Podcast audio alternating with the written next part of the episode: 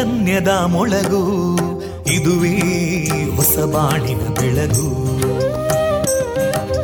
ಪಾಂಚಜನ್ಯದ ಮೊಳಗು ಇದುವೇ ಹೊಸ ಬಾಳಿನ ಬೆಳಗು. ಜನಮಾನಸವ ಅರಳಿಸುವಂತ ಅರಳಿಸುವಂತ ಜನಮಾನಸವ ಅರಳಿಸುವಂತ ವಿವೇಕವಾಣಿಯ ಮೊಳಗು. ಸುಖ ದುಃಖಗಳಿಗೆ ತಾಕೊರಳಾಗುವ ನೆಲ ಪ್ರೀತಿಯದಿ ಮೊಳಗು. ಇದುವೇ ಹೊಸ ಬಾಣಿನ ಬೆಳಗು. ಇದುವೇ ಪಾಂಚಜನ್ಯದ ಮೊಳಗು. ಇದುವೇ ಪಾಂಚಜನ್ಯದ ಮೊಳಗು. ವಿವೇಕಾನಂದ ವಿದ್ಯಾವರ್ಧಕ ಸಂಘ ಪ್ರವರ್ತಿತ ರೇಡಿಯೋ ಪಾಂಚಜನ್ಯ. ಇದು ಜೀವ ಜೀವದ ಸ್ವರ ಸಂಚಾರ. ತೊಂಬತ್ತು ಬಿಂದು ಎಂಟು ಸ್ವರ ತರಾಂಗಗಳಲ್ಲಿ ಈ ಹೊತ್ತಿನ ಪ್ರಸಾರ ಕಾರ್ಯಕ್ರಮವನ್ನು ಆರಂಭಿಸುತ್ತಿದ್ದೇವೆ. ಆತ್ಮೀಯ ಶ್ರೋತೃ ಬಾಂಧವರಿಗೆ ರೇಡಿಯೋ ಪಾಂಚಜನ್ಯ ಸಮುದಾಯ ಬಾನುಲಿ ಕೇಂದ್ರ ಬಳಗದ ಪರವಾಗಿ ನಾನು ತೇಜಸ್ವಿನಿ ಮಾಡುವ ಪ್ರೀತಿಪೂರ್ವಕ ನಮಸ್ಕಾರಗಳು. ವಂದೇ ಮಾತರಂ. ವಂದೇ ಮಾತರಂ. सुजलां सुफलां मलयज शीतलां सस्यश्यामलां मातरं वन्दे मातरम्। शुभ्रजोत्स्ना पुलकितयामिनीं पुल्लकुसुमिता ध्रुमदळशोभिनीं सुहासिनीं सुमधुरभाषिनीं सुखदां वरदां मातरं वन्दे मातरम् कोटि कोटि कण्ठा कलकलनिनादकराले कोटि कोटि भुजैदृता करकलवाले अबलां केनो मायेतो बले बहुबलधारिणीं नमामि तारिणीं रिपुदलवारिणी मातरम् वन्दे मातरम् तुमि विद्या तुमि धर्मा तुमि हृदि तुमि मर्मा त्वं हि प्राणा शरीरे बाहुते तुमि मा शक्ति हृदये तुमि मा भक्ति तोमारयी प्रतिमागडी मन्दिरे मन्दिरे वन्दे मातरम् त्वं हि दुर्गा दशप्रहरणधारिणीं कमलां कमलदलविहारिणीं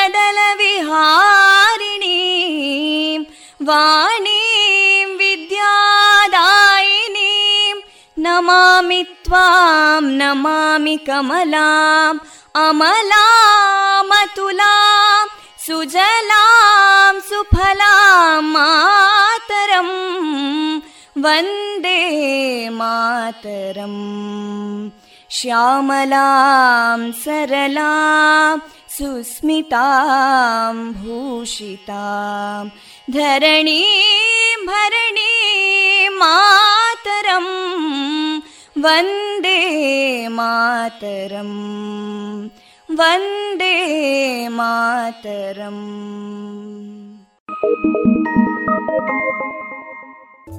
ಇಂದು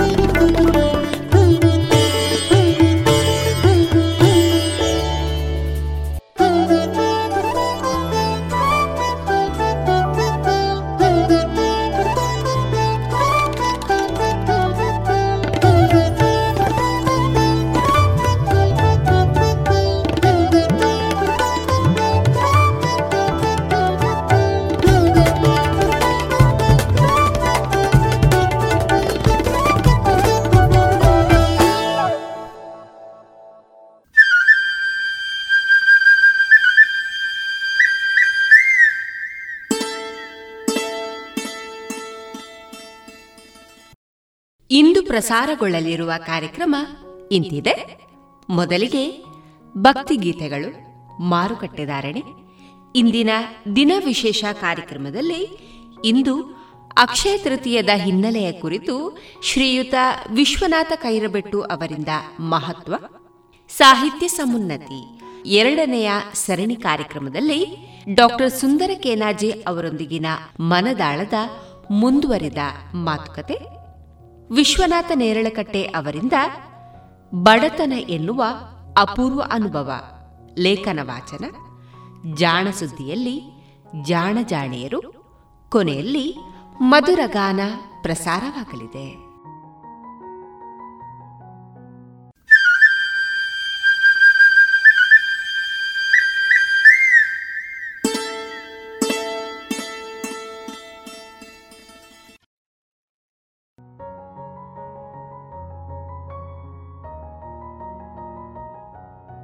ಇದೀಗ ಮೊದಲಿಗೆ ಭಕ್ತಿ ಗೀತೆಗಳನ್ನು ಕೇಳೋಣ.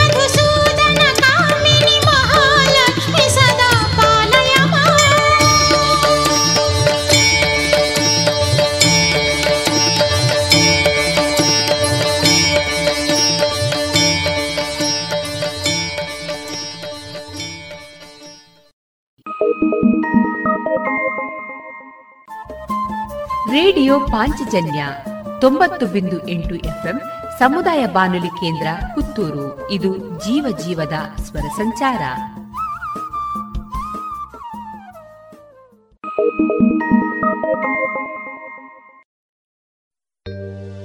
ಅಮ್ಮ ಶ್ರೀಲಕ್ಷ್ಮೀ ಶ್ರೀಹರಿ ಮನರಮಣಿ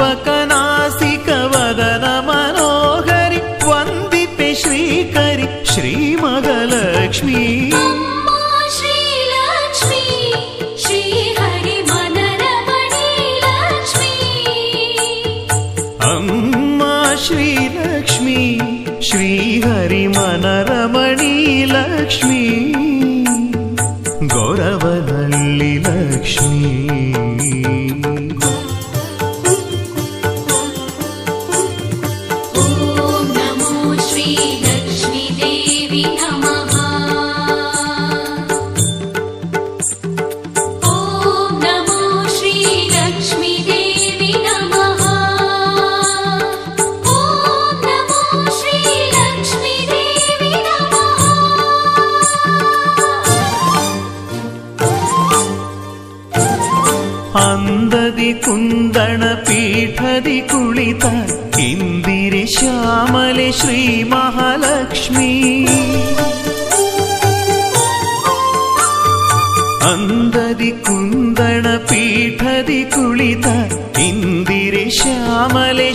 മഹാലക്ഷ്മി മന്ദരഗിരിധര വിഠലന റാണി ശ്രീ ഗോവിന്ദന പ്രിയ മഹാലക്ഷ്മി അമ്മ ശ്രീലക്ഷ്മി.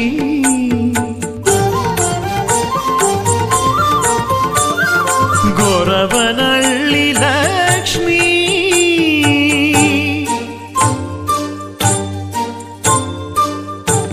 വൈകുണ്ഠനിലെ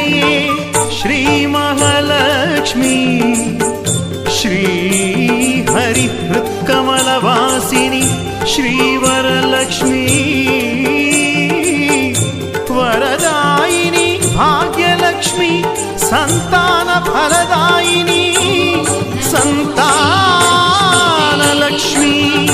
श्रीविजयलक्ष्मी मङ्गलस्वरूपिणी गोरवरल्लि देवी विहारिणी कमलम्म प्रिये जगन्माते। श्रीदेवी श्रीलक्ष्मी पाहि मा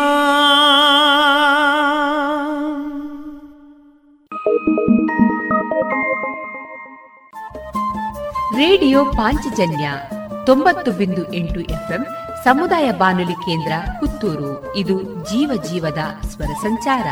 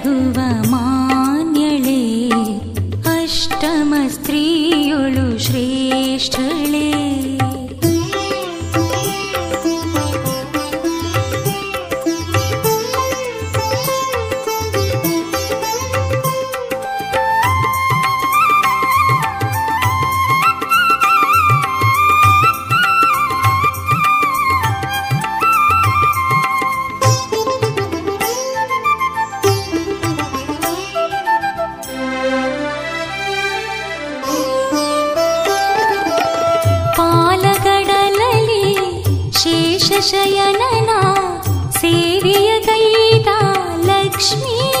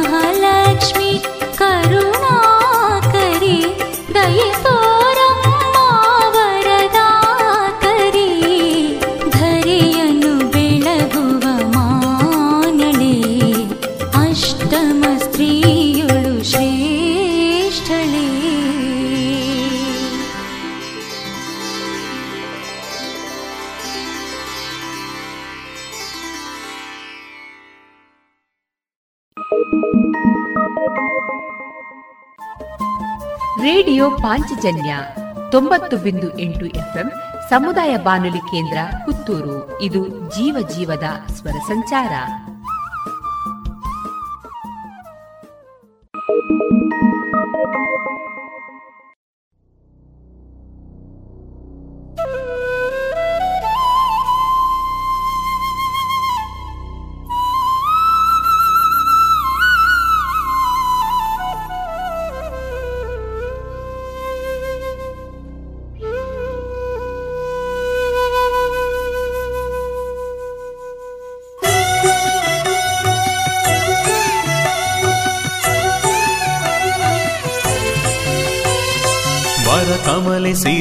ಲಿ ಹರಿ ಕಮಲೆ, ಶ್ರೀ ಮಹಾ ಲಕ್ಷ್ಮಿ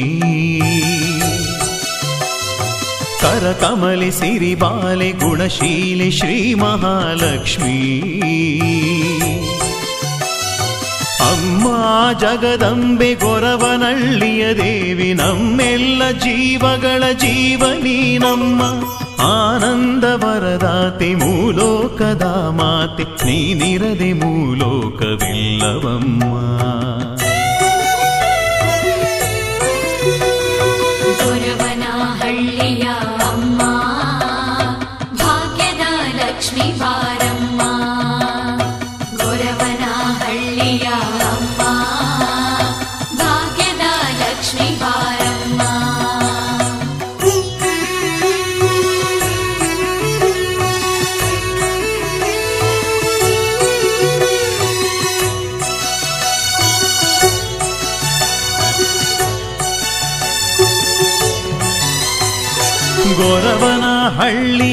ಹಳ್ಳಿಯಲ್ಲಿ ಬಳೆಯ ಕಿಂಕಿಡಿನಾದ ಮೂಡಿಸಿದ ಜಗದಮ್ಮ ಶ್ರೀಲಕ್ಷ್ಮಿ ಶರಣಮ್ಮ, ಮುತ್ತಿನ ಹಸೆಯಮ್ಮ, ಬಾರೆಯಮ್ಮ.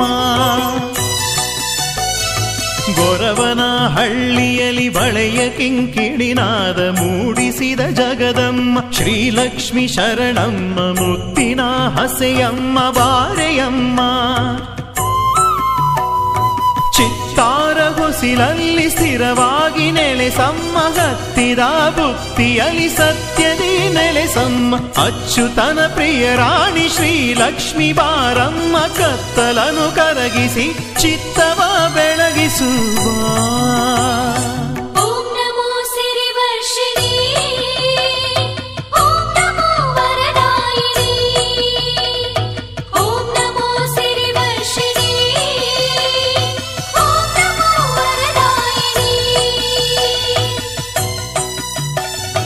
ದರ್ಶನವ ನೀಡಮ್ಮ ಶ್ರೀದೇವಿ.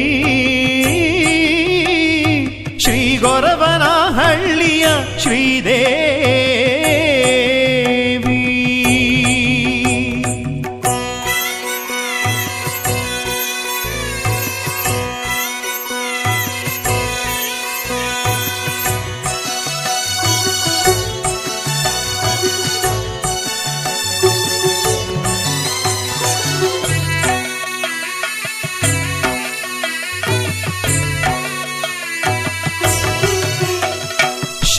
ಶ್ರೀಲಕ್ಷ್ಮಿ ನಿನ್ನ ಕರುಣೆ ದೊರೆತಿರಲು ಕಳೆಯುವುದು ಕಷ್ಟಗಳು.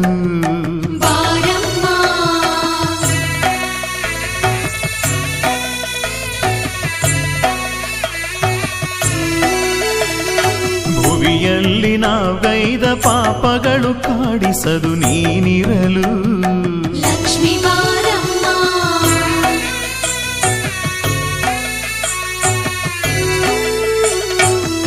लक्ष्मीदेवी कादि हे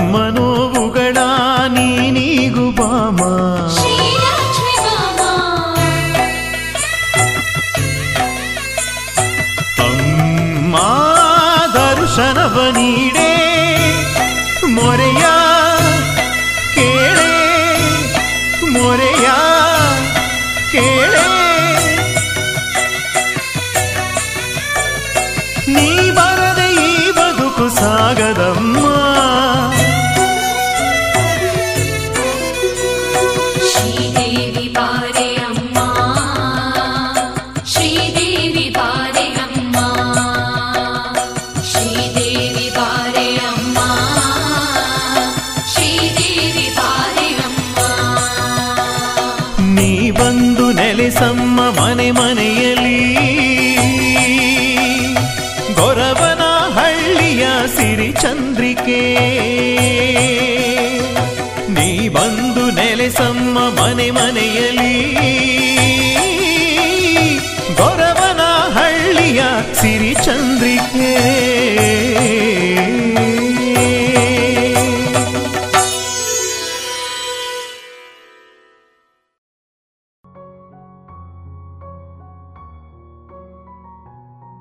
ಇದುವರೆಗೆ ಭಕ್ತಿ ಗೀತೆಗಳನ್ನ ಕೇಳಿದ್ರಿ.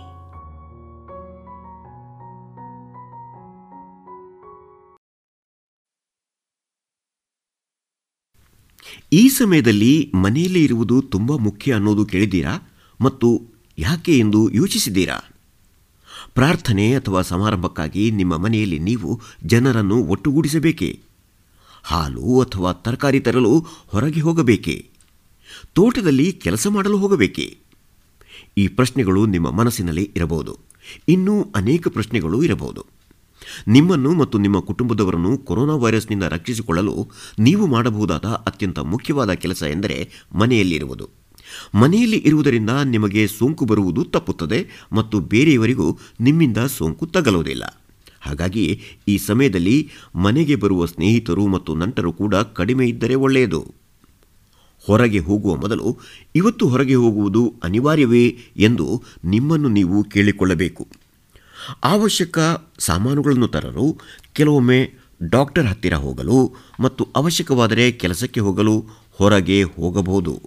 ನಿಮ್ಮ ಸ್ಥಳೀಯ ಸರ್ಕಾರದ ನಿರ್ಬಂಧಗಳನ್ನು ಪರಿಶೀಲಿಸಿ. ಆಹಾರ ಪದಾರ್ಥ ಮತ್ತು ಔಷಧಿಗಳನ್ನು ಕೊಂಡುಕೊಳ್ಳಲು ನೀವು ಮನೆಯಿಂದ ಯಾರು ಹೋಗಬೇಕೆಂದು ಯಾರಾದರೂ ಒಬ್ಬರನ್ನೇ ನಿರ್ಧರಿಸಿ. ಸಾಧ್ಯವಾದರೆ ಇವುಗಳನ್ನು ತರಲು ಮೂರರಿಂದ ಐದು ದಿನಗಳಿಗೆ ಒಂದು ಸಲ ಹೋಗುವುದು ಉತ್ತಮ. ಮನೆಯಲ್ಲಿರುವಾಗ ನೀವು ಮತ್ತು ನಿಮ್ಮ ಮನೆಯ ಎಲ್ಲರೂ ಮಾಡಬೇಕಾದ ಅನೇಕ ಕೆಲಸಗಳಿವೆ. ಕೈಗಳನ್ನು ಆಗಾಗ್ಗೆ ತೊಳೆದುಕೊಳ್ಳಿ. ನಿಮ್ಮ ಕೈಗಳನ್ನು ಸೋಪು ಮತ್ತು ನೀರಿನಿಂದ ಕನಿಷ್ಠ ಇಪ್ಪತ್ತು ಸೆಕೆಂಡುಗಳವರೆಗೆ ತೊಳೆದುಕೊಳ್ಳಿ. ದಿನವೂ ಸ್ನಾನ ಮಾಡಿ ಮತ್ತು ನಿಮ್ಮ ಬಟ್ಟೆಗಳನ್ನು ದಿನವೂ ಬದಲಾಯಿಸಿ.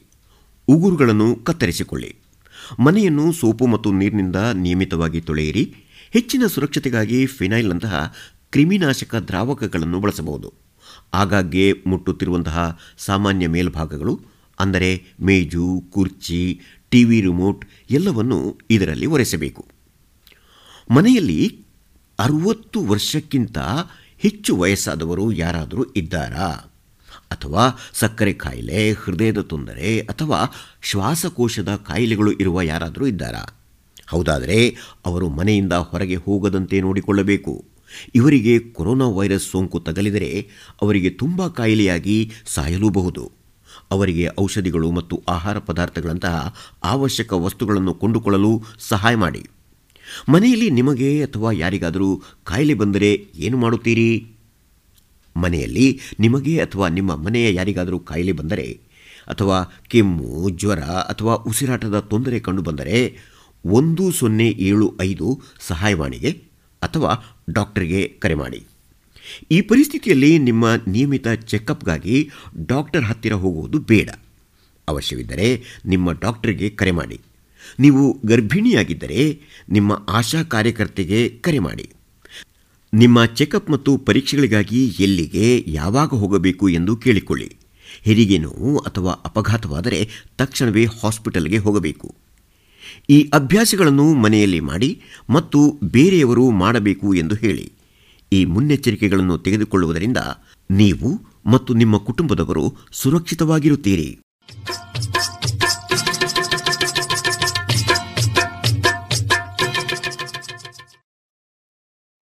ಮಾರುಕಟ್ಟೆ ಧಾರಣೆ ಇಂತಿದೆ.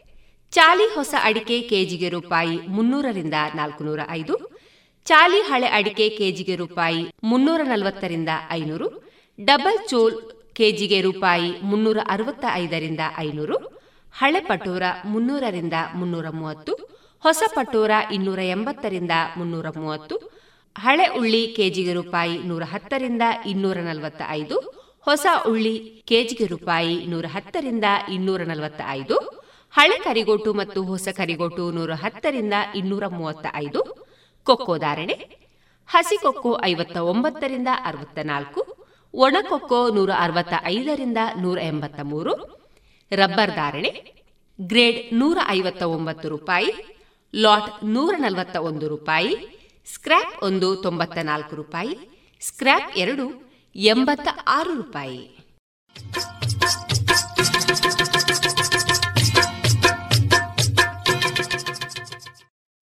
आओ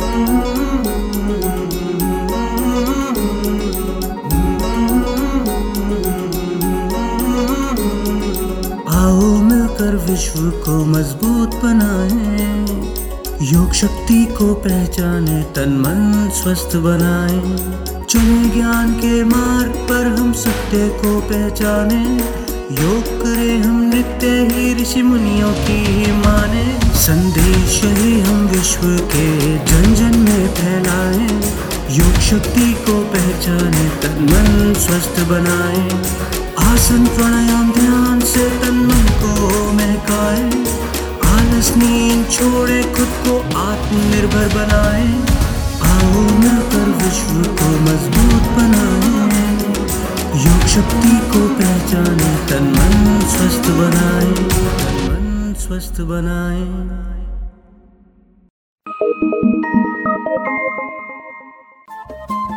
ರೇಡಿಯೋ ಪಾಂಚಜನ್ಯ ತೊಂಬತ್ತು ಬಿಂದು ಎಂಟು ಎಫ್ಎಂ ಸಮುದಾಯ ಬಾನುಲಿ ಕೇಂದ್ರ ಪುತ್ತೂರು ಇದು ಜೀವ ಜೀವದ ಸ್ವರ ಸಂಚಾರ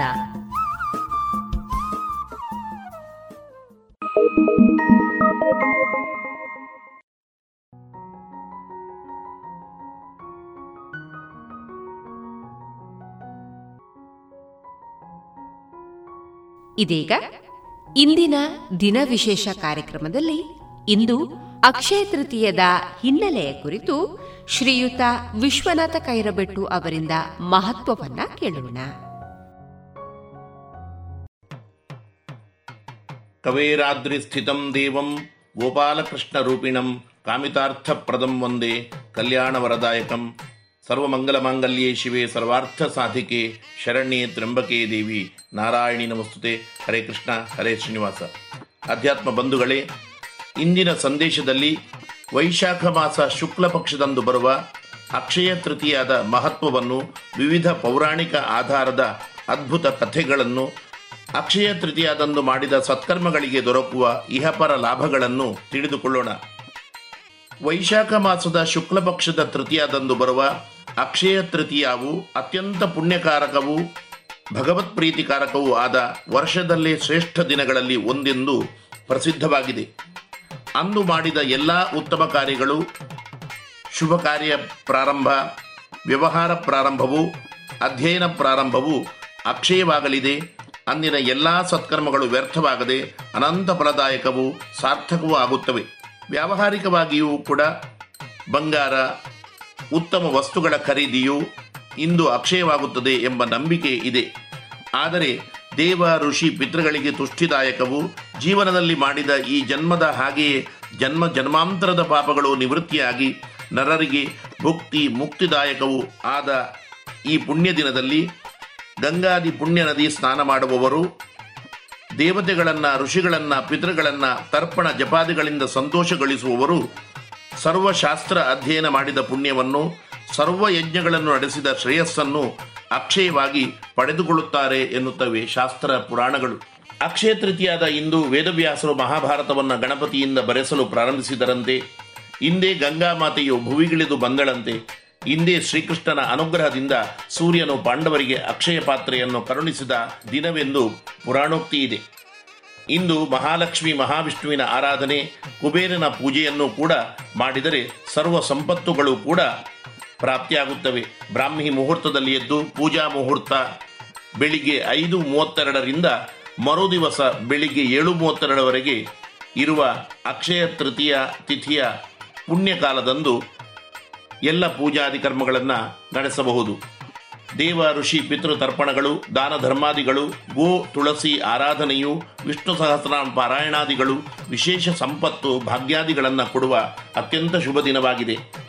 ಸ್ಕಾಂದ ಪುರಾಣದಲ್ಲಿ ಅಕ್ಷಯ ತೃತೀಯದ ಬಗ್ಗೆ ಒಂದು ವಿಶೇಷ ರೋಚಕ ಕಥೆಯು ಉಕ್ತವಾಗಿದೆ. ಹಿಂದೆ ಬಲಿಚಕ್ರವರ್ತಿಯಿಂದ ಕೂಡಿಕೊಂಡು ರಾಕ್ಷಸರೆಲ್ಲರೂ ದೇವತೆಗಳಿಗೆ, ಋಷಿಮುನಿಗಳಿಗೆ ಪೀಡಕರಾದಾಗ ಇಂದ್ರಾದಿ ದೇವತೆಗಳು ತಮ್ಮ ಪುಣ್ಯಬಲ ಭಗವಂತನ ಅನುಗ್ರಹದಿಂದ ಅವರನ್ನೆಲ್ಲ ಯುದ್ಧದಲ್ಲಿ ಗೆದ್ದು ಕಡೆಗೆ ಇಂದ್ರನು ಪಾತಾಳದಿಂದ ಭೂಮಿಗೆ ಬರುವಾಗ ಉತಥ್ಯನೆಂಬ ಮಹರ್ಷಿಯ ಆಶ್ರಮದಲ್ಲಿ ಅವರ ಸರ್ವಾಂಗ ಸುಂದರಳಾದ ಪತ್ನಿಯನ್ನು ನೋಡಿ ಮೋಹಿತನಾಗಿ ಅವಳನ್ನ ಬಲಾತ್ಕರಿಸಿದನಂತೆ. ಋಷಿಪತ್ನಿಯು ಆಗ ಗರ್ಭಿಣಿಯಾದ್ದರಿಂದ ಗರ್ಭದಲ್ಲಿಯ ಶಿಶುವು ವಿಘ್ನವನ್ನು ತರಲು ಕಡೆಗೆ ಇಂದ್ರನು ಋಷಿಶಾಪಕ್ಕೆ ಹೆದರಿ ಅವಮಾನಿತನಾಗಿ ಮೇರು ಪರ್ವತದ ಗುಹೆಯೊಂದರಲ್ಲಿ ಅಡಗಿ ಕುಳಿತುಕೊಳ್ಳುತ್ತಾನೆ. ಸಿಕ್ಕಿದ ಅವಕಾಶವನ್ನು ಮನಗಂಡು ಪುನಃ ದೈತ್ಯರೆಲ್ಲರೂ ಬಲಿಯಿಂದ ಸಹಿತರಾಗಿ ಸುರಲೋಕವನ್ನು ಆಕ್ರಮಿಸಿ ದೇವತೆಗಳನ್ನು ಓಡಿಸಿದರು. ಆಗ ದೇವತೆಗಳೆಲ್ಲರೂ ದೇವಾಚಾರ್ಯರಾದ ಬೃಹಸ್ಪತಿಗಳನ್ನು ಸಂದರ್ಶಿಸಿ ಪ್ರಾರ್ಥಿಸಿ ವಿನಂತಿ ಮಾಡಲು ಇಂದ್ರನು ಎಸಗಿದ ಮಹಾಪಾಪಕೃತ್ಯದಿಂದ ಈ ರೀತಿಯ ಸಂಕಷ್ಟ ಬಂದಿದೆ. ಆ ದೇವೇಂದ್ರನ ಪರಸ್ತ್ರೀ ಸಂಘ ದೋಷದ ಸಕಲ ರೀತಿಯ ಪಾಪಗಳನ್ನು ಪರಿಹರಿಸಿಕೊಳ್ಳಲು, ಪುನಃ ನೀವು ಪ್ರಬಲರಾಗಲು ವಿಜಯ ಪ್ರಾಪ್ತಿಯಾಗಲು ಒಂದು ಉತ್ತಮ ಅವಕಾಶವಿದೆ. ಬರುವ ವೈಶಾಖ ಶುಕ್ರ ತೃತೀಯವು ಮಹಾವಿಷ್ಣುವಿಗೆ, ಮಹಾಲಕ್ಷ್ಮಿಗೆ, ದೇವರ್ಷಿ ಪಿತೃಗಳಿಗೆ ಅತಿ ಪ್ರಿಯಕರವಾಗಿದ್ದು, ಅಂದು ಪುಣ್ಯ ನದಿಗಳ ಸ್ನಾನ, ಶ್ರೇಷ್ಠ ವಿಪ್ರರಿಗೆ ದಾನ, ಭಗವಂತನ ವಿಶೇಷ ಆರಾಧನಾ, ಧರ್ಮ ಕಾರ್ಯಗಳನ್ನು ಅವನಿಂದ ನಡೆಸಿದಲ್ಲಿ ಎಲ್ಲ ದೋಷಗಳು ಪಾಪಗಳು ಪರಿಹಾರವಾಗುತ್ತವೆ ಎಂದು ಬೃಹಸ್ಪತ್ಯಾಚಾರ್ಯರು ಹೇಳಲು ದೇವತೆಗಳೆಲ್ಲರೂ ಇಂದ್ರನನ್ನು ಹುಡುಕುತ್ತಾ ಮೇರು ಪರ್ವತದ ಗುಹೆಯಲ್ಲಿಗೆ ಬಂದು ಅಡಗಿರುವ ಇಂದ್ರನನ್ನು ಪ್ರಾರ್ಥಿಸಿದಾಗ ಬೃಹಸ್ಪತಿ ಆಚಾರ್ಯರ ನುಡಿಯಂತೆ ದೇವತೆಗಳಿಂದ ಕೂಡಿ ಇಂದ್ರನು ಇಂದಿನ ವೈಶಾಖ ಶುಕ್ಲ ತೃತೀಯದಂದು ಮಹಾವಿಷ್ಣುವನ್ನು, ಲಕ್ಷ್ಮಿಯನ್ನು, ಕುಬೇರನನ್ನು ವಿಶೇಷ ಅರ್ಚಿಸಿದ, ಮಹಾವಿಷ್ಣುವನ್ನು, ಲಕ್ಷ್ಮಿಯನ್ನು ಅರ್ಚಿಸಿದ, ವಿಶೇಷ ಧರ್ಮ ಕಾರ್ಯಗಳನ್ನು ನಡೆಸಿದ ದೇವತೆಗಳೆಲ್ಲರೂ ಕೂಡ ಮಾಡಿದ ಪುಣ್ಯ ಬಲದಿಂದ ಇಂದ್ರನಿಗೆ ಸಿಕ್ಕಿದ ಭಗವದನುಗ್ರಹದಿಂದ ಉತಥ್ಯ ಋಷಿಗಳು ಕೂಡ ಕ್ಷಮಿಸಿದರು. ಎಲ್ಲ ಪಾಪ ದೌರ್ಬಲ್ಯ ದೋಷಗಳನ್ನು ಕಳೆದುಕೊಂಡ ಇಂದ್ರಾದಿ ದೇವತೆಗಳು ಪುನಃ ಬಲಿಯಾದಿ ರಾಕ್ಷಸರನ್ನೆಲ್ಲ ಗೆದ್ದು ಸುರಲೋಕದ ಸೌಭಾಗ್ಯವನ್ನ ಪಡೆದು ದೇವ ಋಷಿ ಸಜ್ಜನ ಭಕ್ತ ವೃಂದಕ್ಕೆ ಶಾಂತಿ ಸಮಾಧಾನಗಳಾದವು. ಇಂತಹ ಅಕ್ಷಯ ತೃತೀಯದಂದು ನಡೆಸಿದ ವಿಶೇಷ ಸತ್ಕರ್ಮಗಳ ಫಲಗಳಿಂದ ವಿಜಯ ಶ್ರೇಯಸ್ಸು ಸುಖ ಭಾಗ್ಯಗಳು ಲೋಕಕ್ಕೆ ಅಕ್ಷಯವಾದವು. ಅಂದಿನಿಂದ ಈ ತಿಥಿಯು ಅಕ್ಷಯ ತೃತೀಯವೆಂದು ಕರೆಯಲ್ಪಟ್ಟಿತು. ತದಾ ಪ್ರಭೃತಿ ಲೋಕೇಸ್ಮಿನ್ ತೃತೀಯ ಅಕ್ಷಯಾಹ್ವಯ ಪ್ರಖ್ಯಾತ ಸರ್ವಲೋಕೇಶು ದೇವರ್ಷಿ ಪಿತೃತುಷ್ಠಿದ ಎಂದು ಸ್ಕಾಂದಪುರಾಣದ ವೈಶಾಖ ಮಾಸ ಮಹಾತ್ಮೆಯಲ್ಲಿ ಅಕ್ಷಯ ತೃತೀಯದ ಬಗ್ಗೆ ವಿಶೇಷ ವರ್ಣನೆ ಇದೆ. ಇಂತಹ ವಿಶೇಷ ಪುಣ್ಯ ದಿನದಲ್ಲಿ ಸರ್ವ ದೇವತಾಂತರ್ಯಾಮಿ ಮಹಾಲಕ್ಷ್ಮಿ ಸಹಿತ ನಾರಾಯಣನ ಪೂಜೆ, ಪ್ರಾರ್ಥನೆ, ಅನುಗ್ರಹದಿಂದ ಧರ್ಮ ಕರ್ಮಾಚರಣೆಗಳಿಂದ ಸರ್ವ ಸಂಪತ್ತು ಭಾಗ್ಯಗಳನ್ನು, ಇಹ ಪರ ಸುಖಗಳನ್ನು ಪಡೆಯೋಣ ಎನ್ನುತ್ತಾ ನನ್ನ ಮಾತನ್ನ ಕೃಷ್ಣಾರ್ಪಣಗೊಳಿಸುತ್ತೇನೆ. ಜೀವೇಮ ಶರದಶತಂ ಇದುವರೆಗೆ ಅಕ್ಷಯ ತೃತೀಯದ ಹಿನ್ನೆಲೆಯ ಕುರಿತು ಶ್ರೀಯುತ ವಿಶ್ವನಾಥ ಕೈರಬೆಟ್ಟು ಅವರಿಂದ ಮಹತ್ವವನ್ನ ಕೇಳಿದಿರಿ. ಇದೀಗ ಸಾಹಿತ್ಯ ಸಮುನ್ನತಿ. ಎರಡನೆಯ ಸರಣಿ ಕಾರ್ಯಕ್ರಮದಲ್ಲಿ ಡಾಕ್ಟರ್ ಸುಂದರ ಕೆನಾಜೆ ಅವರೊಂದಿಗಿನ ಮನದಾಳದ ಮಾತುಗಳನ್ನ ಕೇಳೋಣ.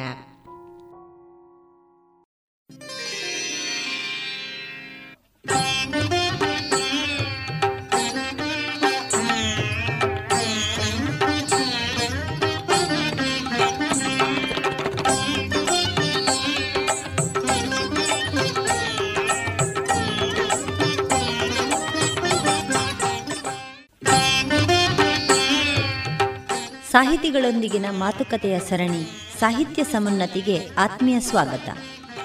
ಸಾಹಿತಿಗಳು ತಮ್ಮ ಬದುಕು, ಬರಹ ಮತ್ತು ಸಾಮುದಾಯಿಕ ಜವಾಬ್ದಾರಿಗಳನ್ನು ಶ್ರೋತೃಗಳೊಂದಿಗೆ ಹಂಚಿಕೊಳ್ಳುವ ಕಾರ್ಯಕ್ರಮವೇ ಸಾಹಿತ್ಯ ಸಮುನ್ನತಿ. ಈ ಸರಣಿಯಲ್ಲಿ ಮಾತನಾಡುತ್ತಿರುವವರು ವೃತ್ತಿಯಲ್ಲಿ ಅಧ್ಯಾಪಕರು, ಪ್ರವೃತ್ತಿಯಲ್ಲಿ ಕಲಾವಿದರು, ಲೇಖಕರು, ಸಂಶೋಧಕರು, ಸಂಘಟಕರು ಆದಂತಹ ಡಾಕ್ಟರ್ ಸುಂದರ್ ಕೇನಾಜೆ ಇವರು.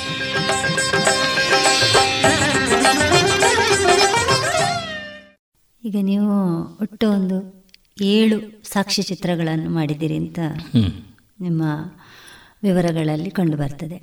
ಈ ಸಾಕ್ಷ್ಯ ಚಿತ್ರಗಳನ್ನು ಮಾಡುವಾಗ ಸಹ ನಾವೀಗ ಅನೇಕ ಸಾಕ್ಷ್ಯ ಚಿತ್ರಗಳನ್ನು ನೋಡ್ತಾ ಇದ್ದೇವೆ ಯೂಟ್ಯೂಬ್ಗಳಲ್ಲೆಲ್ಲ. ಅದು ಕೂಡ ಎಲ್ಲೋ ಒಂದು ಕಡೆ ಮೇಲ್ನೋಟಕ್ಕೆ ಅಥವಾ ಅದರ ಆಳ ವಿಸ್ತಾರ ಇದರ ಕೊರತೆ ಅದರಲ್ಲಿ ಕಾಣ್ತದೆ. ಹಾಗಿರುವಾಗ ಇದಕ್ಕೂ ಒಂದು ಸ್ವರೂಪ ಅಂತ ಹೇಳೋದು ಖಂಡಿತವಾಗಿ ಇರಬೇಕು ಅಂತ ಅನಿಸ್ತದೆ. ಸಾಕ್ಷ್ಯಚಿತ್ರಗಳಲ್ಲಿ ಅದರ ಒಂದು ಸ್ವರೂಪ ಹೇಗಿರಬೇಕು ಅಂತ ನಿಮ್ಮ ಒಂದು ಅಭಿಪ್ರಾಯ? ಕಲೆಗಳಿಗಿರುವ ಗುಣಗಳೇ ಎಲ್ಲವೂ ಕೂಡ. ಈಗ ಈಗ ಒಂದು ಸಾಕ್ಷ್ಯಚಿತ್ರವನ್ನು ರೂಪಿಸುವುದು ಕೂಡ ಒಂದು ಕಲೆಯೇ ಅದು ಕೂಡ ಒಬ್ಬ ಕಲಾವಿದನಿಂದಲೇ ಸಾಧ್ಯವಾಗುವುದು ಅದು ಸುಮ್ಮನೆ ಹೀಗೆ ಕ್ಯಾಮರಾ ಗೊತ್ತಿದ್ದವರಿಗೆಲ್ಲ ಮಾಡಲಿಕ್ಕೂ ಆಗುದಿಲ್ಲ ಅಥವಾ ಎಲ್ಲದಕ್ಕೂ ನಾನು ಚಿತ್ರಕಥೆ ಬರಿತೇನೆ ಅದು ಬರಿತೇನೆ ಇದು ಬರಿತೇನೆ ಅಂತ ಹೇಳಿದವನಿಗೆಲ್ಲರಿಗೂ ಸಾಕ್ಷ್ಯಚಿತ್ರಗಳನ್ನು ಮಾಡಲಿಕ್ಕೆ ಆಗೋದಿಲ್ಲ ಅಥವಾ ಯಾವುದೇ ಡಾಕ್ಯುಮೆಂಟ್ರಿಗಳನ್ನು ಮಾಡಲಿಕ್ಕೆ ಆಗೋದಿಲ್ಲ ನಾವು ಬಹಳ ಮಹತ್ವವಾಗಿ ಯೋಚನೆ ಮಾಡಬೇಕಾದದ್ದು ಒಂದು ಕಲೆ ಏನನ್ನು ಹೇಳ್ತದೆಯೋ ಅಥವಾ ಏನನ್ನು ಹೇಳಬೇಕು ಅಂತ ನಾವು ಬಯಸ್ತೇವೆಯೋ ಅದನ್ನೊಂದು ಸಾಕ್ಷ್ಯಚಿತ್ರವು ಹೇಳಬೇಕು ಅಂತ. ಅದು ಹೇಳಲಿಕ್ಕೆ ಸಾಧ್ಯ ಆಗದಿದ್ದರೆ ಅದು ಸುಮ್ಮನೆ ಒಂದು ಸಂಗ್ರಹ ಆಗ್ತದೆ. ಸಂಗ್ರಹ ಯಾರೂ ಮಾಡ್ತಾರೆ, ಎಷ್ಟೋ ಮಾಡಿದ್ದಾರೆ. ಉದಾಹರಣೆ ಹೇಳುವುದಿಲ್ಲ. ಹೇಳದಿದ್ರೂ ಹೇಳಬಹುದಾದಂತಹ ಅನೇಕ ಉದಾಹರಣೆಗಳಿದೆ. ಒಂದು ರಾಶಿ ಗುಡ್ಡೆ ಹಾಕುವ ಕೆಲಸಗಳನ್ನು ತುಂಬ ಜನ ಮಾಡ್ತಾರೆ. ಅದಲ್ಲ ಅಂತ ನಾನು ಹೇಳೋದು. ನಾವು ನಮ್ಮ ಸಾಕ್ಷ್ಯಚಿತ್ರಗಳನ್ನು ನಾವೆಲ್ಲಿ ಪ್ರಚಾರ ಮಾಡಲಿಕ್ಕೆ ಹೋಗಲಿಲ್ಲ. ಅರಿವು ಸಂಸ್ಥೆ ಆಗಲಿ ನಾವಾಗಲಿ ಅದನ್ನು ದೊಡ್ಡ ಹೈಲೈಟ್ ಮಾಡಲಿಕ್ಕೆ ಹೋಗಲಿಲ್ಲ. ಹೈಲೈಟ್ ಮಾಡದಿದ್ರೂ ಎರಡು ಲಕ್ಷಕ್ಕಿಂತ ಜಾಸ್ತಿ ಜನ ನೋಡಿದ್ದಾರೆ. ಬೇರೆ ಬೇರೆ ಕಡೆಗಳಲ್ಲಿ ನೋಡಿದೆ. ಎಲ್ಲ ಆಗಿದೆ. ನಮಗನಿಸುವುದು ಅದು ಮೌಲ್ಯಯುತವಾಗಿದ್ದರೆ ಅದು ಒಂದಲ್ಲ ಒಂದು ದಿವಸ ಅದಕ್ಕೆ ಬೆಲೆ ಬಂದೇ ಬರ್ತದೆ. ಮೌಲ್ಯ ಇಲ್ಲದಿದ್ದರೆ ಕಳೆದುಕೊಳ್ತದೆ ಅದು ಅಷ್ಟೇ. ನಮ್ಮ ಸಮಾಜ ಇರುವುದೇ ಹಾಗೆ ಅಲ್ವಾ? ಈ ಜನಪದ ವ್ಯವಸ್ಥೆ ಇದ್ದದ್ದೇ ಹಾಗೆ. ಡಾರ್ವಿನ್ನ ಸಿದ್ಧಾಂತದ ಹಾಗೆ.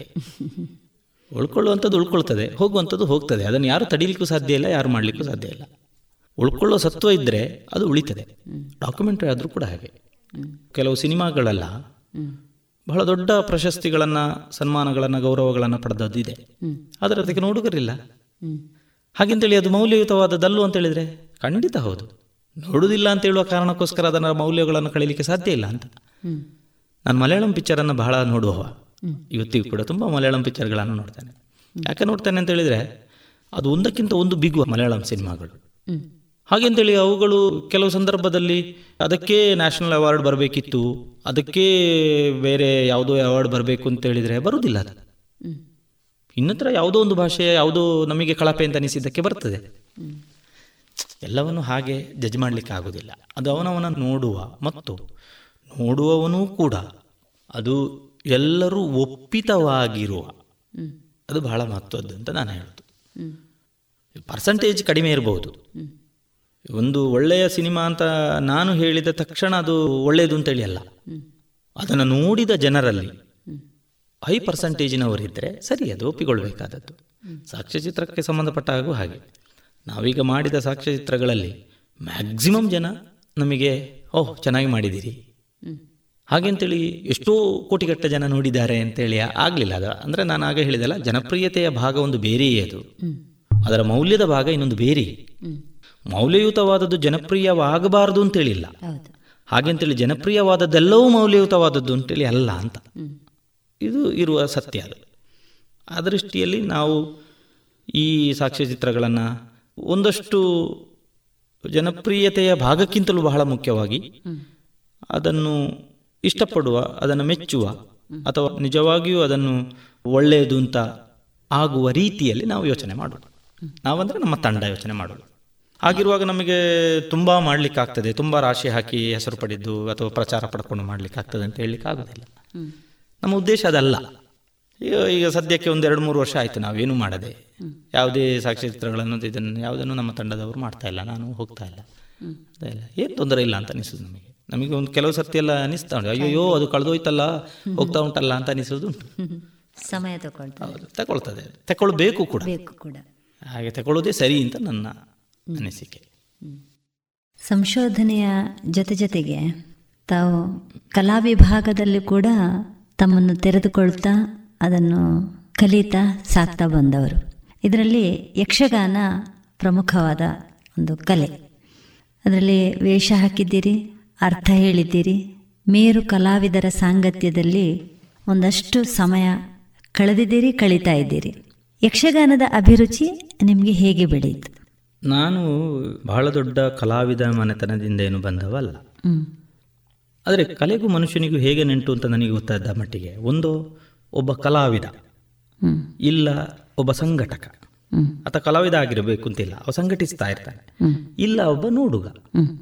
ಈ ಮೂರು ವರ್ಗಗಳು ಒಂದು ಕಲೆಗೆ ಬಹಳ ಮುಖ್ಯವಾಗಿ ಇರುವಂಥದ್ದು. ನನ್ನದು ಮೂರನೆಯ ವರ್ಗಕ್ಕೆ ಸಂಬಂಧಪಟ್ಟವ ನಾನು. ಒಬ್ಬ ನೋಡುಗ. ನನ್ನ ಮನೆಯವರು ತುಂಬ ಯಕ್ಷಗಾನವನ್ನು ನೋಡ್ತಾ ಇದ್ರು. ನನ್ನ ಅಮ್ಮನಂತೂ ಅವರಿಗೆ ಬಹಳ ಹುಚ್ಚು. ಇವತ್ತಿಗೂ ಕೂಡ ಹಾಗೆ. ಎಪ್ಪತ್ತೆಪ್ಪತ್ತೆರಡು ವರ್ಷ ಆಯ್ತು ಅವರಿಗೆ. ಇವತ್ತಿಗೂ ಕೂಡ ಯಕ್ಷಗಾನ ಅಂತ ಹೇಳುವಾಗ ಅವರು ಏನೇ ಕಷ್ಟಗಳಿದ್ರು ಅವರು ಒಮ್ಮೆ ನಿಲ್ಲುವುದೆಲ್ಲ ಅವ್ರಿಗೆ ತುಂಬ ಆಸಕ್ತಿ ಅದು. ಮತ್ತೆ ನಮ್ಮ ಮನೆಯಲ್ಲಿ ಯಕ್ಷಗಾನ ನೋಡುವುದಕ್ಕೆ ನಮ್ಮಲ್ಲಿ ಏನು ಅಡ್ಡಿಗಳು ಇರಲಿಲ್ಲ. ನಾನು ಬಹಳ ಸಣ್ಣದಿರುವಾಗ ಅಮ್ಮ ನನ್ನನ್ನು ಬೇಡ ಅಂತ ಹೇಳಿದರೂ ನಾನು ತಪ್ಪಿಸಿ. ಶಾಲೆ ಬಿಟ್ಟು ಒಂದು ಮೂರ್ನಾಲ್ಕು ಕಿಲೋಮೀಟ್ರು ನಡೆದು ಹೋಗಿ ರಾತ್ರಿ ಕೂತು ಯಕ್ಷಗಾನ ನೋಡಿ ಬೆಳಿಗ್ಗೆ ಬೆಳಿಗ್ಗೆ ಇಟ್ಕೊಂಡು ಮಿಣಿ ಮಿಣಿ ಮಾಡ್ತಾ ಬಂದ ನನಗೆ ನೆನಪು ತುಂಬ ಇದೆ. ಆಗ ನಾನು ಸುಳ್ಯಕ್ಕೆ ಫಸ್ಟ್ ಬಂದದ್ದೇ ಯಕ್ಷಗಾನ ನೋಡಲಿಕ್ಕೆ. ನಾನು ಆಗ ಆರನೇ ಕ್ಲಾಸಲ್ಲೇನೋ ಇದ್ದೆ. ನನ್ನನ್ನು ಮನೆಯಲ್ಲಿ ಬಿಡಲಿಲ್ಲ ಸುಳ್ಯಕ್ಕೆ ಬರಲಿಕ್ಕೆ. ನಾನು ಯಾರ್ಯಾರೋ ಜೀಪೆಲ್ಲ ಹತ್ತಿ ಏನೇನೋ ಮಾಡಿ ಅವನಿಗೆ ದುಡ್ಡು ಕೂಡ ಕೊಡ್ಲಿಕ್ಕೆ ನನ್ನಲ್ಲಿ ಇಲ್ಲದೆ ಬಂದು ರಾತ್ರಿ ಯಕ್ಷಗಾನ ನೋಡಿ ಬೆಳಿಗ್ಗೆ ಅವನಿಗಾಗಿ ಕಾದು ಅದೇ ಜೀಪಲ್ಲಿ ಹೀಗೆ ಏನೇನೋ ಮಾಡಿ ಬಂದಿದೆ ನಾನು. ಅಂತ ನೆನಪುಗಳೆಲ್ಲ ನನಗೆ ಇದೆ. ಯಕ್ಷಗಾನ ನೋಡುವುದು ನನಗೆ ತುಂಬಾ ಆಸಕ್ತಿಯ ಸಂಗತಿ ಆಗಿತ್ತು ಮತ್ತು ಆಗಿದೆ ಕೂಡ. ಅದರ ಜೊತೆಗೆ ಕಲಾವಿದನಾಗಿ ಬೆಳೆಯುವ ಒಂದು ದೊಡ್ಡ ಸಪೋರ್ಟ್ ಏನು ಸಿಗಲಿಲ್ಲ. ನಾನು ಆಗ ಹೇಳಿದ ಹಾಗೆ ಶಿಕ್ಷಣವನ್ನು ಪಡಿಬೇಕು ಮತ್ತೆ ಉದ್ಯೋಗವನ್ನು ಪಡಿಬೇಕು ಅಂತ ಈ ರೀತಿಯ ಇದನ್ನು ಮಾತ್ರ ನಮಗೆ ತುಂಬುತ್ತಾ ಬಂದ ಕಾರಣ ನಾನು ಅದರಲ್ಲಿ ಹೆಚ್ಚು ಆಗಲಿಲ್ಲ ಆದರೆ ಕಲಾವಿದನಾಗಿ ಬೆಳೆಯುವ ಅವಕಾಶಗಳು ನನಗೆ ಇತ್ತು ಮತ್ತು ನಾನು ಅದನ್ನು ಒಂದಷ್ಟು ಆರಂಭದ ಕಾಲದಲ್ಲಿ ನಾನು ಅದನ್ನು ಮಾಡಲಿಕ್ಕೂ ನೋಡಿದ್ದೆ. ತಾಳಮದಳೆಯಲ್ಲಿ ಒಂದಷ್ಟು ಅರ್ಥ ಹೇಳಿದ್ದೇನೆ ಒಂದಷ್ಟು ವೇಷ ಹಾಕಿದ್ದೇನೆ ಇದೆಲ್ಲ ಒಂದಷ್ಟು ಸಮಯ ಮಾಡಿದ್ದೇನೆ. ಕಾಲೇಜಿನಲ್ಲಿ ನಂತರ ಕಾಲೇಜ್ ಬಿಟ್ಟು ಒಂದಷ್ಟು ವರ್ಷ ಅದನ್ನೆಲ್ಲ ಮಾಡಿದ್ದೇನೆ. ಆದರೆ ಅದನ್ನು ಮುಂದುವರಿಸಿಕೊಂಡು ಹೋಗುವ ಬಹಳ ದೊಡ್ಡ ಆಸಕ್ತಿ ನನ್ನಲ್ಲಿ ಇದುವರೆಗೆ ಇರಲಿಲ್ಲ. ಇನ್ನು ಈಗ ಇರುವ ಸಾಧ್ಯತೆಗಳು ಇಲ್ಲ ಅಂತ ಹೇಳಲಿಕ್ಕಾಗೋದಿಲ್ಲ. ಆದರೆ ಯಕ್ಷಗಾನದಲ್ಲಿ ನನಗೊಂದು ಅಕಾಡೆಮಿಯ ಸದಸ್ಯತ್ವವು ಸಿಕ್ಕಿತ್ತು. ಅದರಲ್ಲಿ ಒಂದಷ್ಟು ವರ್ಷ ನಾನು ಕೆಲಸವೂ ಮಾಡಿದ್ದೇನೆ. ಇನ್ನೊಂದು ಸಂದರ್ಭದಲ್ಲಿ ಸಾಧ್ಯ ಆದರೆ ಹೇಳ್ತೇನೆ. ಆದರೆ ಯಕ್ಷಗಾನದಲ್ಲಿ ಯಕ್ಷಗಾನವನ್ನು ನಾನೊಬ್ಬ ನೋಡುಗನಾಗಿ ಅದನ್ನೊಂದು ಬೇರೆ ರೀತಿಯಲ್ಲಿ ನೋಡಬೇಕು ಅಂತ ಹೇಳುವುದು ನನ್ನ ಆಶಯ ಅದು. ಅಂದರೆ ಸುಮ್ಮನೆ ರಂಜನೆಗಾಗಿ ಯಕ್ಷಗಾನವನ್ನು ನೋಡುವುದರಲ್ಲಿ ನನಗೆ ಆಸಕ್ತಿ ಇಲ್ಲ. ನೋಡುವವನಿಗೂ ಒಂದು ಬದ್ಧತೆ ಇರಬೇಕು. ಅಂದ್ರೆ ಯಕ್ಷಗಾನಕ್ಕೆ ಆ ಸಾಮರ್ಥ್ಯ ಇರುವ ಕಾರಣ ನಾನು ಹೇಳುದು. ಉಳಿದ ಯಾವುದೋ- ಸಾಮರ್ಥ್ಯ. ಉಳಿದ ಯಾವುದೋ ಇತರ ಕಲೆಗಳಿಗೆ ಆ ರೀತಿಯ ಬದ್ಧತೆಯಲ್ಲಿ ನೋಡಬೇಕು ಅಂತೇಳಿ ಏನು ಇಲ್ಲ. ಆದ್ರೆ ಯಕ್ಷಗಾನಕ್ಕೆ ಇದೆ ಅಂತ ನಾನು ಹೇಳುದು. ಅಂದ್ರೆ ರಂಜನೆಯ ಭಾಗ ಒಂದು. ಅಷ್ಟೇ ಮಿಗಿಲಾದಂತಹ ಬೌದ್ಧಿಕ ವಿಕಾಸದ ಭಾಗವು ಅದರಲ್ಲಿದೆ. ಇದು ಎರಡನ್ನೂ ಸಮತೂಕದಲ್ಲಿ ಕೊಡ್ಲಿಕ್ಕೆ ಸಾಧ್ಯತೆ ಇರುವ ಒಂದು ಕಲೆ ಯಕ್ಷಗಾನ. ನಾವು ಅದನ್ನು ಸಮಗ್ರ ಕಲೆ ಅಥವಾ ಸಮತೂಕದ ಕಲೆ ಅಂತ ಕರೆಯುವಾಗ, ಸಮಗ್ರ ಕಲೆ ಹೇಗೆ ಅಂತ ಹೇಳಿದರೆ, ಅದರಲ್ಲಿ ಇರುವ ಎಲ್ಲ ಅಂಗೋಪಾಂಗಗಳು ಕೂಡ ಒಟ್ಟು ಸೇರಿ ಅದೊಂದು ಕಲೆಯಾಗುವುದು. ಅದು ಒಂದೇ ಆದಾಗ ಅದು ಕಲೆ ಅಲ್ಲ ಅದು. ಅದೊಂದು ಒಂದು ಪ್ರದರ್ಶನ ಆಗ್ಬೋದು, ಒಂದು ಪ್ರಯೋಗ ಆಗಬಹುದು ಅಷ್ಟೇ. ಅದರೆಲ್ಲವೂ ಸೇರಿದಾಗ ಮಾತುಗಾರಿಕೆ ಆಗಿರ್ಬೋದು, ಕುಣಿತ ಆಗಿರ್ಬೋದು, ಅಭಿನಯ ಆಗಿರ್ಬೋದು, ವೇಷಭೂಷಣ ಆಗಿರ್ಬೋದು, ಬಣ್ಣಗಾರಿಕೆ ಆಗಿರ್ಬೋದು ಅಥವಾ ಹಿಮ್ಮೇಳದಲ್ಲಿ ಹಾಡುಗಾರಿಕೆ ಆಗಿರ್ಬೋದು ಹಿಮ್ಮೇಳ ವಾದನ ಆಗಿರ್ಬೋದು ಇದೆಲ್ಲವೂ ಒಟ್ಟಿಗೆ ಸಮತೂಕದಲ್ಲಿ ಒಟ್ಟಿಗೆ ಸೇರಿ ಒಂದು ಕಲೆಯಾಗಿ ರೂಪುಗೊಳ್ಳುತ್ತದೆ ಅದು. ಅದರ ಬೌದ್ಧಿಕವಾದ ಅದು ಅದನ್ನು ಅರಗಿಸಿಕೊಳ್ಳುವುದು ಅದನ್ನು ನೋಡುವುದು. ಅದು ಸ್ವಲ್ಪ ಸುಮ್ಮನೆ ಹೀಗೆ ಬುದ್ಧಿಪ್ರಯೋಗ ಮಾಡದೆ ಅದನ್ನು ಆಸ್ವಾದಿಸಲಿಕ್ಕೆ ಸಾಧ್ಯ ಇಲ್ಲ ಅಂತ ನಾನು ಹೇಳುದು. ಅದು ರಂಜನೆಯ ನೆಲೆಯಲ್ಲಿ ಮಾತ್ರ ನೋಡುವವನಿಗೆ ಭಾಗವತಿಗೆ ಮಾತ್ರ ಕಾಣೋದು ಗಿರ್ಕಿ ಮಾತ್ರ ಕಾಣೋದು. ಅಥವಾ ಅವನು ಏನೋ ಕೆಲವು ಹಾಸ್ಯಗಳನ್ನು ಹೇಳಿದಾಗ ನೋಡುವ ಪರಿಕಲ್ಪನೆ ಮಾತ್ರ ಕಾಣೋದು. ಅದರ ಹೊರತಾಗಿ ಒಬ್ಬ ನೋಡುಗನಿಗೆ ತುಂಬ ಕೆಲಸ ಇದೆ. ಸುಮ್ಮನೆ ಹೀಗೆ ಇದ್ದು ಬಿಟ್ಟರೆ ಅಂದರೆ ಬೌದ್ಧಿಕವಾಗಿ ತೊಡಗಿಕೊಳ್ಳದೇ ಇದ್ದಾಗ ಯಕ್ಷಗಾನವನ್ನು ಆಸ್ವಾದಿಸಲಿಕ್ಕೆ ಸಾಧ್ಯ ಇಲ್ಲ ಅಂತ ಹೇಳುದು ನನ್ನ ವಾದ. ಹಾಗಾಗಿ ಒಬ್ಬ ಆಸ್ವಾದನೆಯ ಪರಿಮಿತಿ. ಒಬ್ಬ ಯಕ್ಷಗಾನ ನೋಡುಗ ಕೂಡ ತುಂಬಾ ತಯಾರಾಗಬೇಕಾಗ್ತದೆ. ನಾನು ಕಲಾವಿದ ಅಲ್ಲ ನಾನು ನೋಡುಗನಾಗಿದ್ದೇನೆ ಅಂತ ಹೇಳುವ ಕಾರಣಕ್ಕೋಸ್ಕರ ಇದನ್ನು ಹೇಳುವುದಲ್ಲ. ಯಕ್ಷಗಾನವನ್ನ ಒಬ್ಬ ಸಮರ್ಥ ನೋಡುಗನಾಗಿದ್ರೆ ಮಾತ್ರ ಆ ಯಕ್ಷಗಾನಕ್ಕೆ ಮೌಲ್ಯ ಇರುವುದು ಅಂತ ನನ್ನ ವಾದ. ಅಂದ್ರೆ ಕಲಾವಿದನಿಗೆ ಮೌಲ್ಯ ಇರುವುದು ಅಂತ. ಅಥವಾ ಒಬ್ಬ ಸಂಘಟಕನಿಗೆ ಮೌಲ್ಯ ಇರುವುದು ಅಂತ. ಈ ದೃಷ್ಟಿಯಿಂದ ನಾವು ಯಕ್ಷಗಾನಗಳನ್ನು ನೋಡಬೇಕಾಗುವುದು ಅಂತ ನನಗೆ ಅನ್ನಿಸುವುದು. ಮತ್ತು ನಾನೊಬ್ಬ ಸಂಘಟಕನಾಗಿ ಒಂದಷ್ಟು ಕೆಲಸ ಮಾಡಿದ್ದೇನೆ. ಯಕ್ಷಗಾನಗಳನ್ನು ಸಂಘಟಿಸುವ ಅಥವಾ ತಾಳಮದ್ದಳೆಗಳನ್ನು ಸಂಘಟಿಸುವ ಈ ಕೆಲಸಗಳನ್ನು ಮಾಡಿದ್ದೇನೆ. ಇವತ್ತು ಮಾಡ್ತಾ ಇದ್ದೇನೆ. ಬರಹಗಳನ್ನು ಬರೆಯುವ ಅಂದರೆ ಬೇರೆ ಬೇರೆ ಅದರ ಸಾಧ್ಯತೆಗಳನ್ನು ತೆರೆದಿಡುವ ಅದನ್ನು ಮಾಡಿದ್ದೇನೆ ನಾನು. ಅದು ನಾನು ಮಾಡುವುದು ಕೂಡ ಇದೇ ಕಾರಣಕ್ಕೋಸ್ಕರ ಅಂತ ನಾನು ಹೇಳೋದು. ನೀವು ಉಳಿದ ಕಲೆಗಳ ಹಾಗೆ ಯಕ್ಷಗಾನಗಳನ್ನು ರಂಜನೆಯ ದೃಷ್ಟಿಯಿಂದ ನೋಡಬೇಡಿ. ಅದು ನೋಡಿದರೆ ಅದೊಂದು ಗಾನವೈಭವವಾಗಿ ಸೀಮಿತಗೊಳ್ಬಹುದು. ಹ್ಮ್. ಅಥವಾ ಅದೊಂದು ಸಣ್ಣ ಪ್ರಯೋಗವಾಗಿ ಅದು ಸೀಮಿತಗೊಳ್ಳಬಹುದು ಅದನ್ನು ಅಲ್ಲಿಗೆ ಸೀಮಿತಗೊಳಿಸಬೇಡಿ ಅಂತ ನಾನು ಹೇಳುದು. ಅದರ ಆತ್ಯಂತಿಕ ರೂಪ ಇದೆಯಲ್ಲ ಅದು ಬಹಳ ದೊಡ್ಡದು ಅದು ಬಹಳ ವಿಸ್ತೃತವಾದದ್ದು ಅಂತ. ಅದು ಇಲ್ಲದ ಒಂದು ಸ್ಥಿತಿ ಯಕ್ಷಗಾನದ್ದು ಅಂತ ನಾನು ಹೇಳೋದು. ಆದ ಕಾರಣ ಸುಮ್ಮನೆ ನಾವು ಕರಾವಳಿಯಲ್ಲಿ ಇದ್ದೇವೆ ನಮಗೆ ಯಕ್ಷಗಾನ ಅಂತ ಹೇಳಿದರೆ ಭಾರಿ ಪ್ರೀತಿ ನಾನು ಯಕ್ಷಗಾನವನ್ನೇ ನೋಡಿ ಹುಟ್ಟಿ ಬೆಳೆದವನು ಅಂತೆಲ್ಲ ಹೇಳಿಕೊಂಡು ತಿರುಗುವುದುಂಟಲ್ಲ ಯಕ್ಷಗಾನಕ್ಕೆ ಅದರಿಂದ ಏನು ಪ್ರಯೋಜನ ಇಲ್ಲ. ಅವನಿಗೂ ಏನು ಪ್ರಯೋಜನ ಇಲ್ಲ. ಹಾಗೆ ಆಗದೇ ಇರುವುದು ಸರಿ ಅಂತ ನನ್ನ ಈ ದೃಷ್ಟಿಯಲ್ಲೇ ನಾನು ಯಕ್ಷಗಾನದವರ ಜೊತೆಗಿರುವುದು ಮತ್ತು ಯಕ್ಷಗಾನವನ್ನು ಸಂಘಟಿಸುವುದು. ನಾನು ಸಂಘಟಿಸುವ ಇದು ಕೂಡ ಹಾಗೆ. ನಾನೊಂದು ತಾಳಮದಾಳೆ ಸಂಘಟಿಸುವುದಾದರೆ ನಾನು ತುಂಬ ಎಚ್ಚರ ವಹಿಸ್ತೇನೆ ಅದನ್ನು. ಅದ ಅಳೆದು ತೂಗಿ ಯಾರು ಏನು ಎಂತ ಅಂತ ನೋಡಿ. ನನಗೆ ಸರಿ ಅನಿಸಿದರೆ ಮಾತ್ರ ನಾನು ಅದನ್ನು ಸೆಟ್ ಮಾಡ್ತೇನೆ. ವರ್ಷದಲ್ಲಿ ಒಂದೋ ಎರಡೋ ಮೂರೋ ತಾಳಮದಳೆಗಳನ್ನು ಎಲ್ಲೆಲ್ಲೋ ಸೆಟ್ ಮಾಡ್ತಾ ಇರ್ತೇನೆ. ಇನ್ನೆಷ್ಟೇ ಒಳ್ಳೆಯವನಾದರೂ ಕೂಡ ನನಗೆ ಅದರಲ್ಲಿ ಆಸಕ್ತಿ ಇಲ್ಲ. ಯಾಕಂದರೆ ಅದರ ಸ್ವರೂಪ ಹಾಗೆ ಅಂತ. ಅದು ನಾನು ಹೇಳುದು ಆ ಕಲೆ ಏನು ಮ್ಯಾಕ್ಸಿಮಮ್ ಅದರ ವಿಭಾಗಗಳು ಕೊಡಲಿಕ್ಕೆ ಸಾಧ್ಯತೆ ಇದೆಯೋ ಅದು ಕೊಡಬೇಕು. ಅದರಲ್ಲಿ ಒಂದು ಕೂಡ ವೀಕ್ ಆಗಬಾರ್ದು ಅಂತ ಬಣಗಾರಿಕೆಯಲ್ಲಿಯೂ ವೀಕ್ ಆಗಬಾರ್ದು ವೇಷಭೂಷಣದಲ್ಲಿಯೂ ವೀಕ್ ಆಗಬಾರ್ದು ಅದು ಎಲ್ಲ ಸಮಗ್ರವಾಗಿ ಏನು ಕೊಡಲಿಕ್ಕೆ ಸಾಧ್ಯತೆ ಇದೆಯೋ ಅಂಥದ್ದನ್ನು ಕೊಟ್ಟರೆ ಮಾತ್ರ ಅದು ಒಬ್ಬ ನೋಟುಗನ ಮೇಲೆ ಪ್ರಭಾವವನ್ನು ಬೀರಬಹುದು ಇಲ್ಲದಿದ್ದರೆ ಅದು ರಂಜನೆಯ ಭಾಗವಾಗಿ ತೇಲಿ ಹೋಗಬಹುದು ಅಂತ. ರಂಜನೆಯ ಭಾಗವಾಗಿ ತೇಲಿ ಹೋಗುವುದಕ್ಕೆ ಯಕ್ಷಗಾನವೇ ಆಗಬೇಕು ಅಂತಿಲ್ಲ. ಹಾಗೆ ಬೇರೆ ತುಂಬ ಇದೆ. ಅದು ಇದು ನನ್ನ ಅನಿಸಿಕೆ. ಯಕ್ಷಗಾನ ಅಕಾಡೆಮಿಯಲ್ಲಿದ್ದಾಗ ನೀವೊಂದಷ್ಟು ಕಾರ್ಯಯೋಜನೆಗಳನ್ನು ರೂಪಿಸಿದ್ದೀರಿ. ಆ ಸಮಯದ ಕಾರ್ಯಯೋಜನೆಗಳು ಮತ್ತು ಅನುಷ್ಠಾನಗಳು ಹೇಗಿದ್ದು ಯಕ್ಷಗಾನ ಅಕಾಡೆಮಿ ಹೊಸ ಒಂದು ಅಕಾಡೆಮಿ ಎರಡು ಸಾವಿರದ ಎಂಟು ಒಂಬತ್ತರಲ್ಲಿ ಸ್ಥಾಪನೆ ಆದದ್ದು ಅಂದರೆ ಅದರವರೆಗೆ ಅದು ಜಾನಪದ ಅಕಾಡೆಮಿಯಲ್ಲಿ ಒಟ್ಟಿಗಿತ್ತು ಆನಂತರ ಯಕ್ಷಗಾನ ಅಕಾಡೆಮಿ ಅದನ್ನು ಪ್ರತ್ಯೇಕ ಮಾಡಿದರು. ಪ್ರತ್ಯೇಕ ಮಾಡಿ ಅದರಲ್ಲಿ ತೆಂಕು ಬಡಗು ಯಕ್ಷಗಾನದ ಜೊತೆಗೆ ಮೂಡಲ್ಪಾಯ ಮತ್ತು ದೊಡ್ಡಾಟ ಸಣ್ಣಾಟ ರಾಧನಾಟ ಗೊಂಬೆ ಆಟ ಈ ಥರದ ಎಲ್ಲವನ್ನು ಒಟ್ಟಿಗೆ ಸೇರಿಸಿ ಒಂದು ಅಕಾಡೆಮಿ ಮಾಡಿದರು. ಕುಂಬಳ ಸುಂದರ್ರಾವ್ ಅವರು ಅದರ ಅಧ್ಯಕ್ಷರಾಗಿದ್ದರು ಏನೋ ಅಚಾನಕ್ಕಾಗಿ ನಾನು ಅದರ ಸದಸ್ಯನಾಗಿ ಬಿಟ್ಟೆ ಅದರ ಬಗ್ಗೆ ನನಗೆ ಗೊತ್ತಿಲ್ಲ, ಏನು, ಹೇಗೆ ಅಂತ ಗೊತ್ತಿಲ್ಲ ಬಟ್ ನಾನು ಅದರ ಆಸಕ್ತಿಯ ಕ್ಷೇತ್ರದಲ್ಲಿದ್ದೆ. ನನಗೂ ಭಾಳ ಒಂದು ಒಂಥರ ಕಸಿವಿಸಿ ಆಯಿತು ಅದು. ನಾನು ಗಂಗಾಧರ ಬೆಳ್ಳಾರಿ ಅವರಲ್ಲಿ ದುರ್ಗಾ ಕುಮಾರರಲ್ಲೆಲ್ಲ ಅದನ್ನು ವಿಚಾರಿಸಿದ್ದೆ. ಆವಾಗ ಇಲ್ಲ, ನೀವು ಕೆಲಸ ಮಾಡಿ ತೋರಿಸಿ. ಯಕ್ಷಗಾನವನ್ನೇ ಗೊತ್ತಿಲ್ಲದ ಯಾವುದೇ ಇದರಲ್ಲಿ ಇಲ್ಲದವರಲ್ಲ ನೀವು. ನೀವು ಕಲಾವಿದರ ಅಲ್ಲದೇ ಇರ್ಬೋದು, ಆದರೆ ಅದರಲ್ಲಿ ಸಂಘಟನೆ ಮಾಡುವ ಕೆಲಸಗಳನ್ನು ಹಿಂದಿಂದಲೇ ಮಾಡುವ ಕಾರಣ ನೀವು ಕೆಲಸ ಮಾಡಿ ತೋರಿಸಿ ಅಂತ ನನಗೆ ಹೇಳಿದರು. ಸುಳ್ಯ ಪುತ್ತೂರು, ಬಂಟ್ವಾಳ, ಕಾಸರಗೋಡು ಈ ಎಲ್ಲ ಭಾಗಗಳಲ್ಲಿ ನಾನೊಬ್ಬ ಸದಸ್ಯರಿದ್ದದ್ದು ಆಗ. ಹಾಗಾಗಿ ನನಗೆ ಯಕ್ಷಗಾನ ಅಕಾಡೆಮಿಯಲ್ಲಿ ಎರಡು ಆಲೋಚನೆಗಳಲ್ಲಿ ನಾನು ಕೆಲಸ ಮಾಡಬೇಕು ಅಂತ ಯೋಚನೆ ಮಾಡಿದ್ದು. ಕುಂಬಳೆ ಸುಂದರರಾವ್ ಅವರು ನನ್ನ ಎರಡೂ ಆಲೋಚನೆಗಳಿಗೆ ಮೂರು ವರ್ಷ ತುಂಬ ಸಹಕಾರ ಕೊಟ್ಟರು ಮತ್ತು ಉಳಿದ ಸದಸ್ಯರುಗಳು ಕೂಡ ನನಗೆ ಬೆಂಬಲವಾಗಿ ನಿಂತರು. ನಾನು ಅದನ್ನು ಸ್ಮರಿಸಬೇಕು ಮುಖ್ಯವಾಗಿ ನಾನು ಯಕ್ಷಗಾನದ ಸಾಂಸ್ಕೃತಿಕ ಭಾಗ ಒಂದು ಯಕ್ಷಗಾನದ ಬೌದ್ಧಿಕ ಭಾಗ ಇನ್ನೊಂದು. ಇದು ಎರಡನ್ನೂ ಇಟ್ಟುಕೊಂಡು ಕೆಲಸ ಮಾಡಬೇಕು ಅಂತ ನಾನು ಹೊರಟವ.